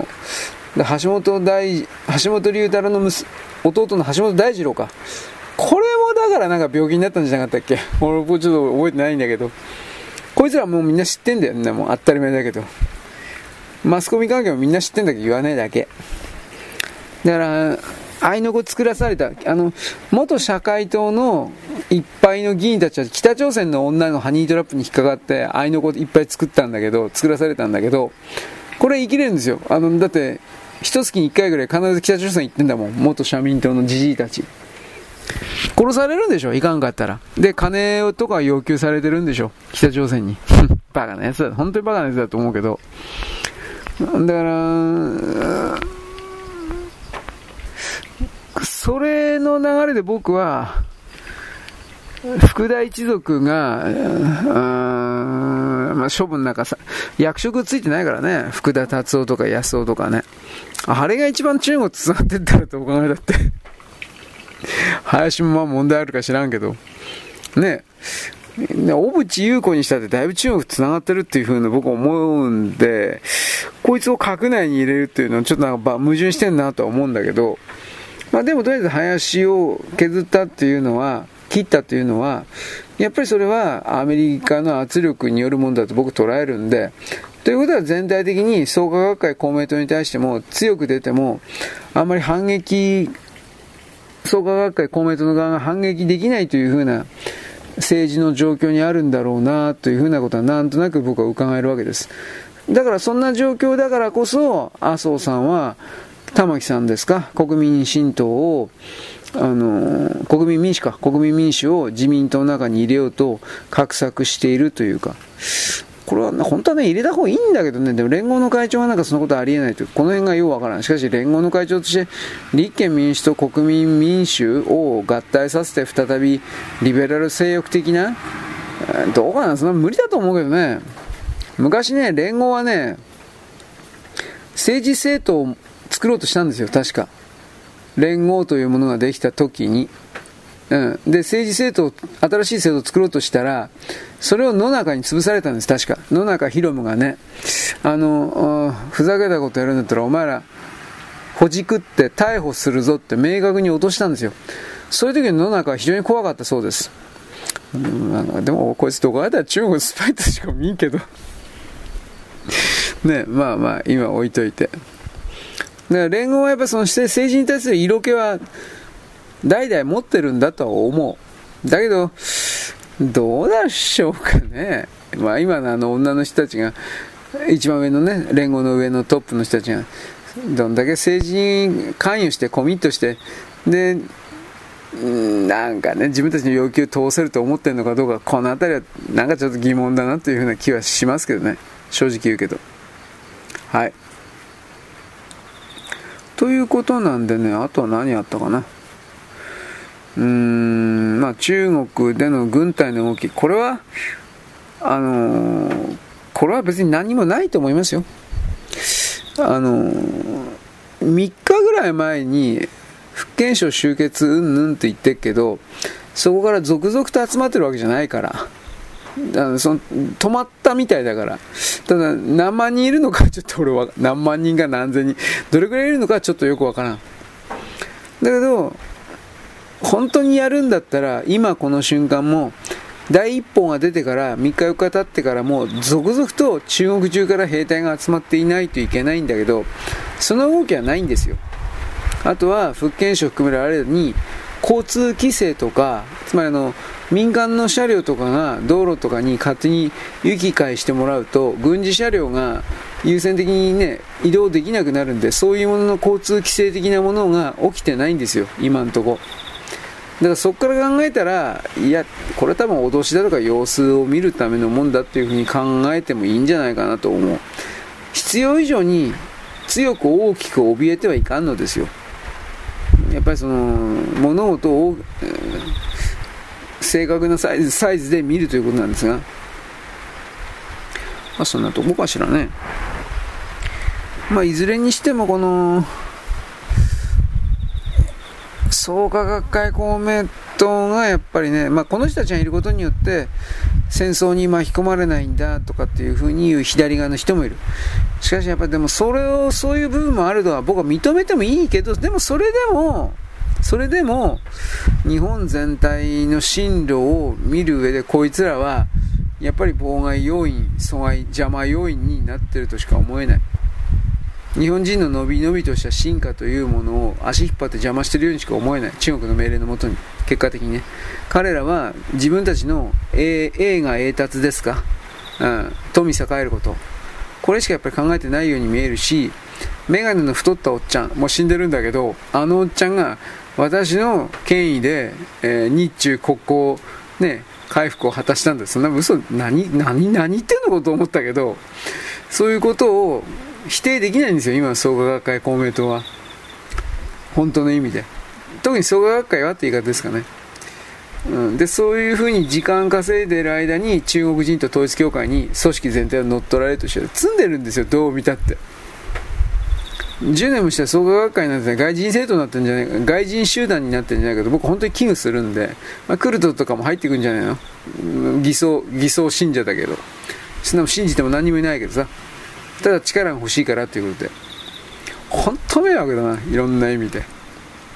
はい。ということでございます。あ、あとね、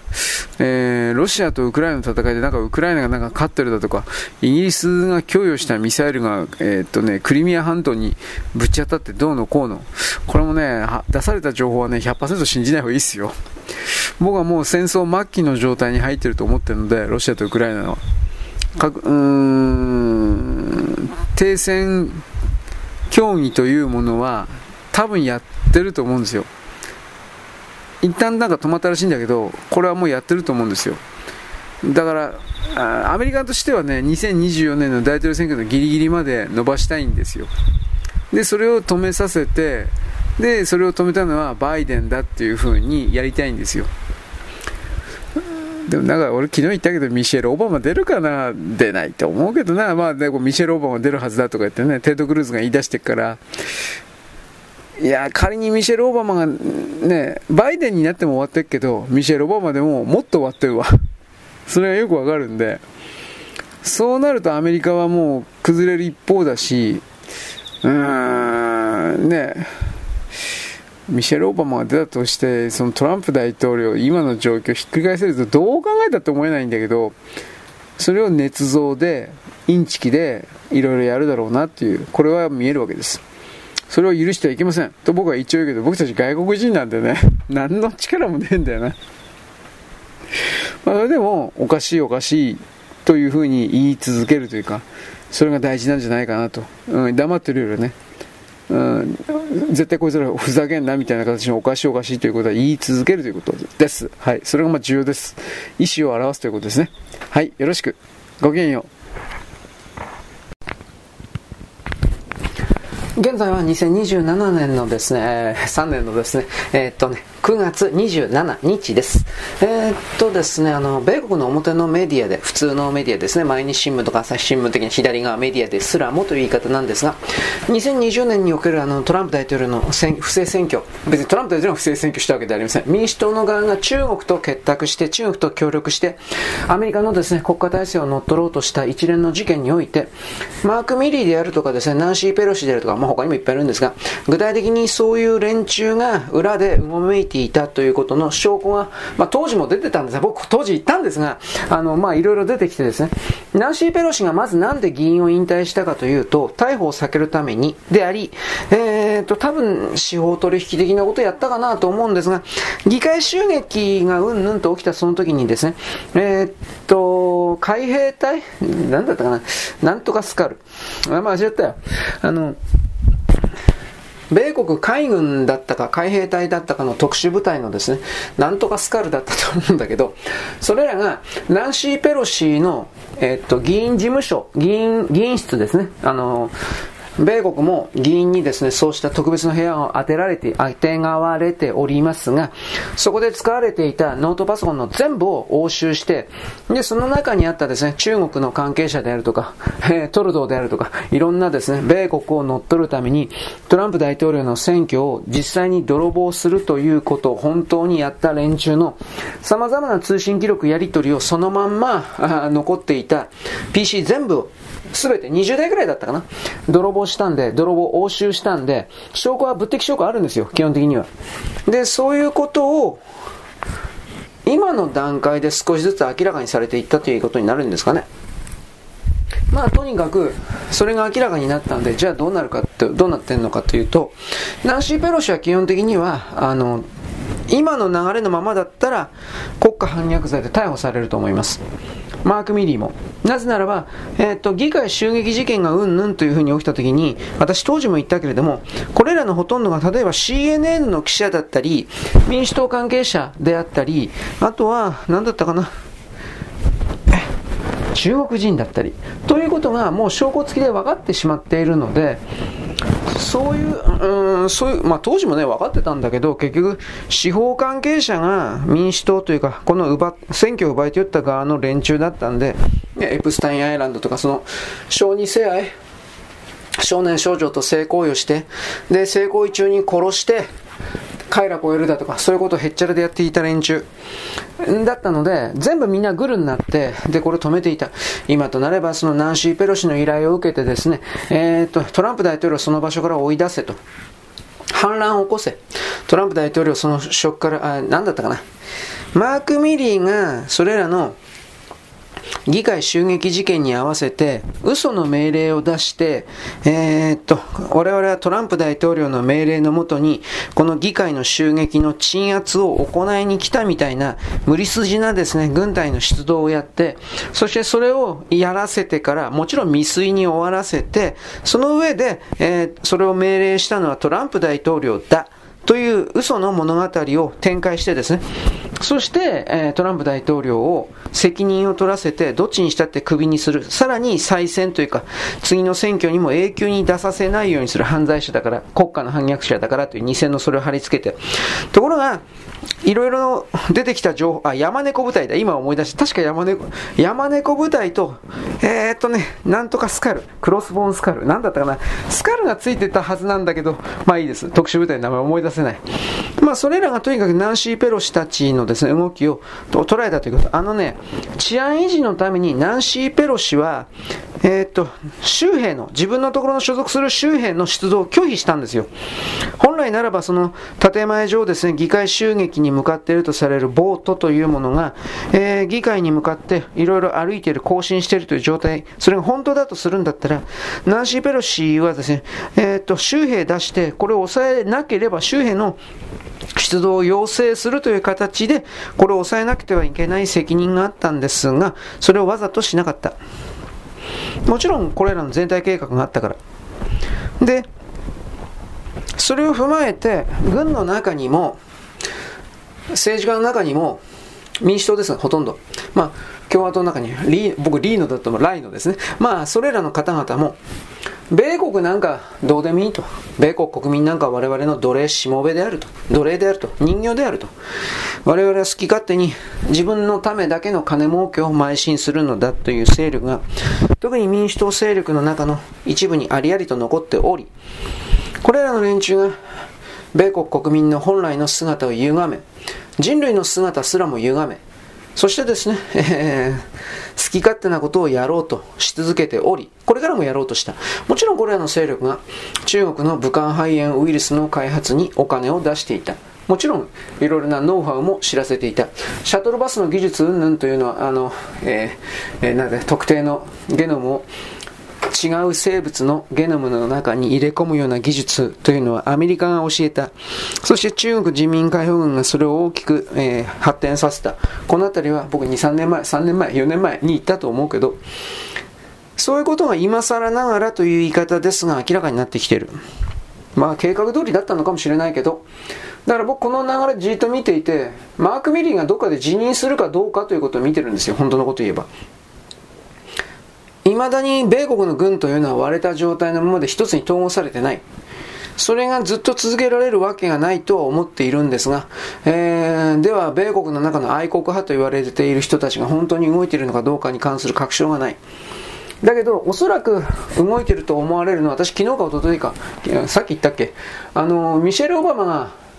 大統領選挙に出るよということをテッド・クルーズが言ったっていう風な言い方してたでしょう。テッド・クルーズはテキサスの代表者という言い方でいいんですが、今、米国の中に来る愛国者というのは、テキサスを中心とした勢力になり、複数の州の関係者が合体しているという。これらが、現在アメリカをハイジャックしているのは西海岸、カリフォルニアとかを中心とした。で、えっと、シカゴ。で、なおかつ、ワシントン DC、ニューヨーク。これらの地域に住んでいるお金持ちたち、えー、経済関係者、およびそれとつながっている政治関係者、これらが勝手にアメリカという国を泥棒している。ということに対して、南北戦争における南側で負けてしまったテキサスがふざけんなと。2回目は許さない、南北戦争ですね。2回目は許さないということで、徹底的に、えー、抗戦している、立ち向かっている。いざとなればテキサスを割ってしまう、米国から抜ける。初代大統領はおそらく暗殺されなければドナルド・トランプ大統領になる。テッド・クルーズはそうでなかった場合、次の大統領ということになる。これらの全体計画はもう、僕はこれ勝手に言ってんじゃなくて、アメリカ人がへちゃらで言ってるんで、この辺は。うんで、そういうことがですね、えー、まあ日本には100%伝えられてないし、ね、僕は伝えてましたよ。伝えられてないしね。ナンシー・ペロシも、それらのマーク・ミリにしても、国家反逆罪で公開処刑にしなくちゃいけないような人物なんだというふうに僕は認識してるから、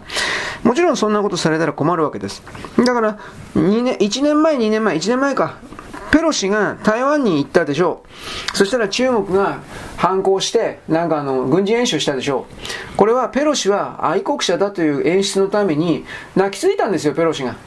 ぶっちゃければ。僕はそのように取ります。なぜならば、あの大統領選挙を盗んだ時に堂々と中国共産党が中国がサイバー部隊が強く大きく協力していた。あと内部の破壊コス BLM とか含めて黒人とか BLM って言ったけどあれは共産主義じゃない。アメリカ共産党のですねいっぱい分かれていったものの一つなんですよ。ベトナム戦争の時にああいう組織がいっぱいできた。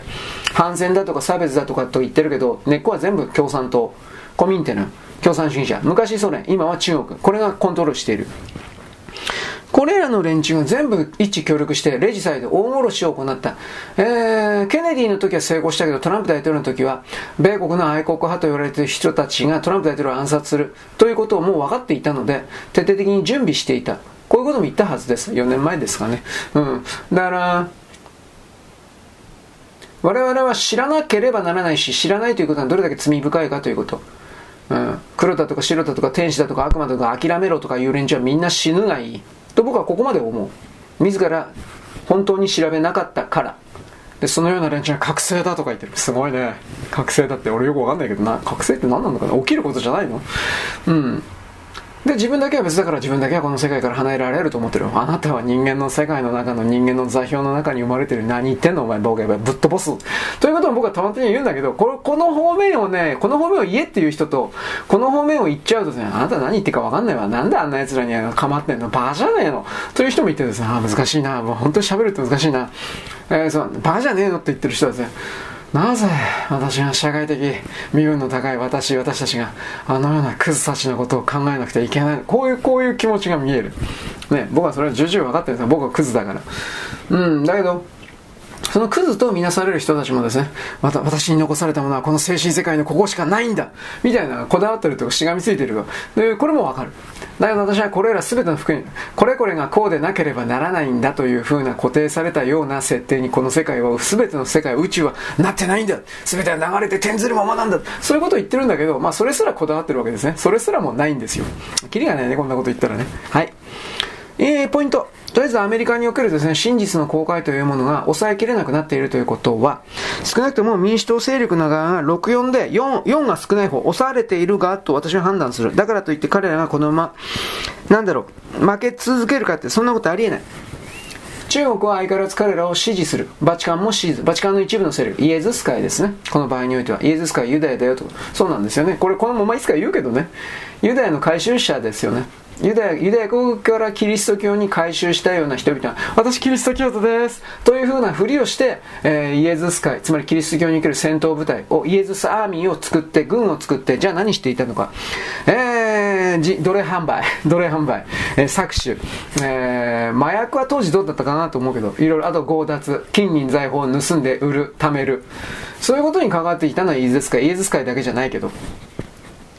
で、こういうことを言うとね、長崎とかね、そのあなたはキリスト教を侮辱している。こういう人たちが出てくるんですよ。お前はだけど、本当の歴史から目を背けてるよね。キリスト教がどうしてそんな汚い、綺麗なことだけの、そんな組織体なの人間の組織だから、キリス、イスラム教だとか仏教だとかキリスト教で汚いこといっぱいやってんに決まってんじゃん。やってねえわけねえんだよ。人間はそもそも汚いんだから。なぜそこから目を背けるんですね。目を背けて神が愛がと。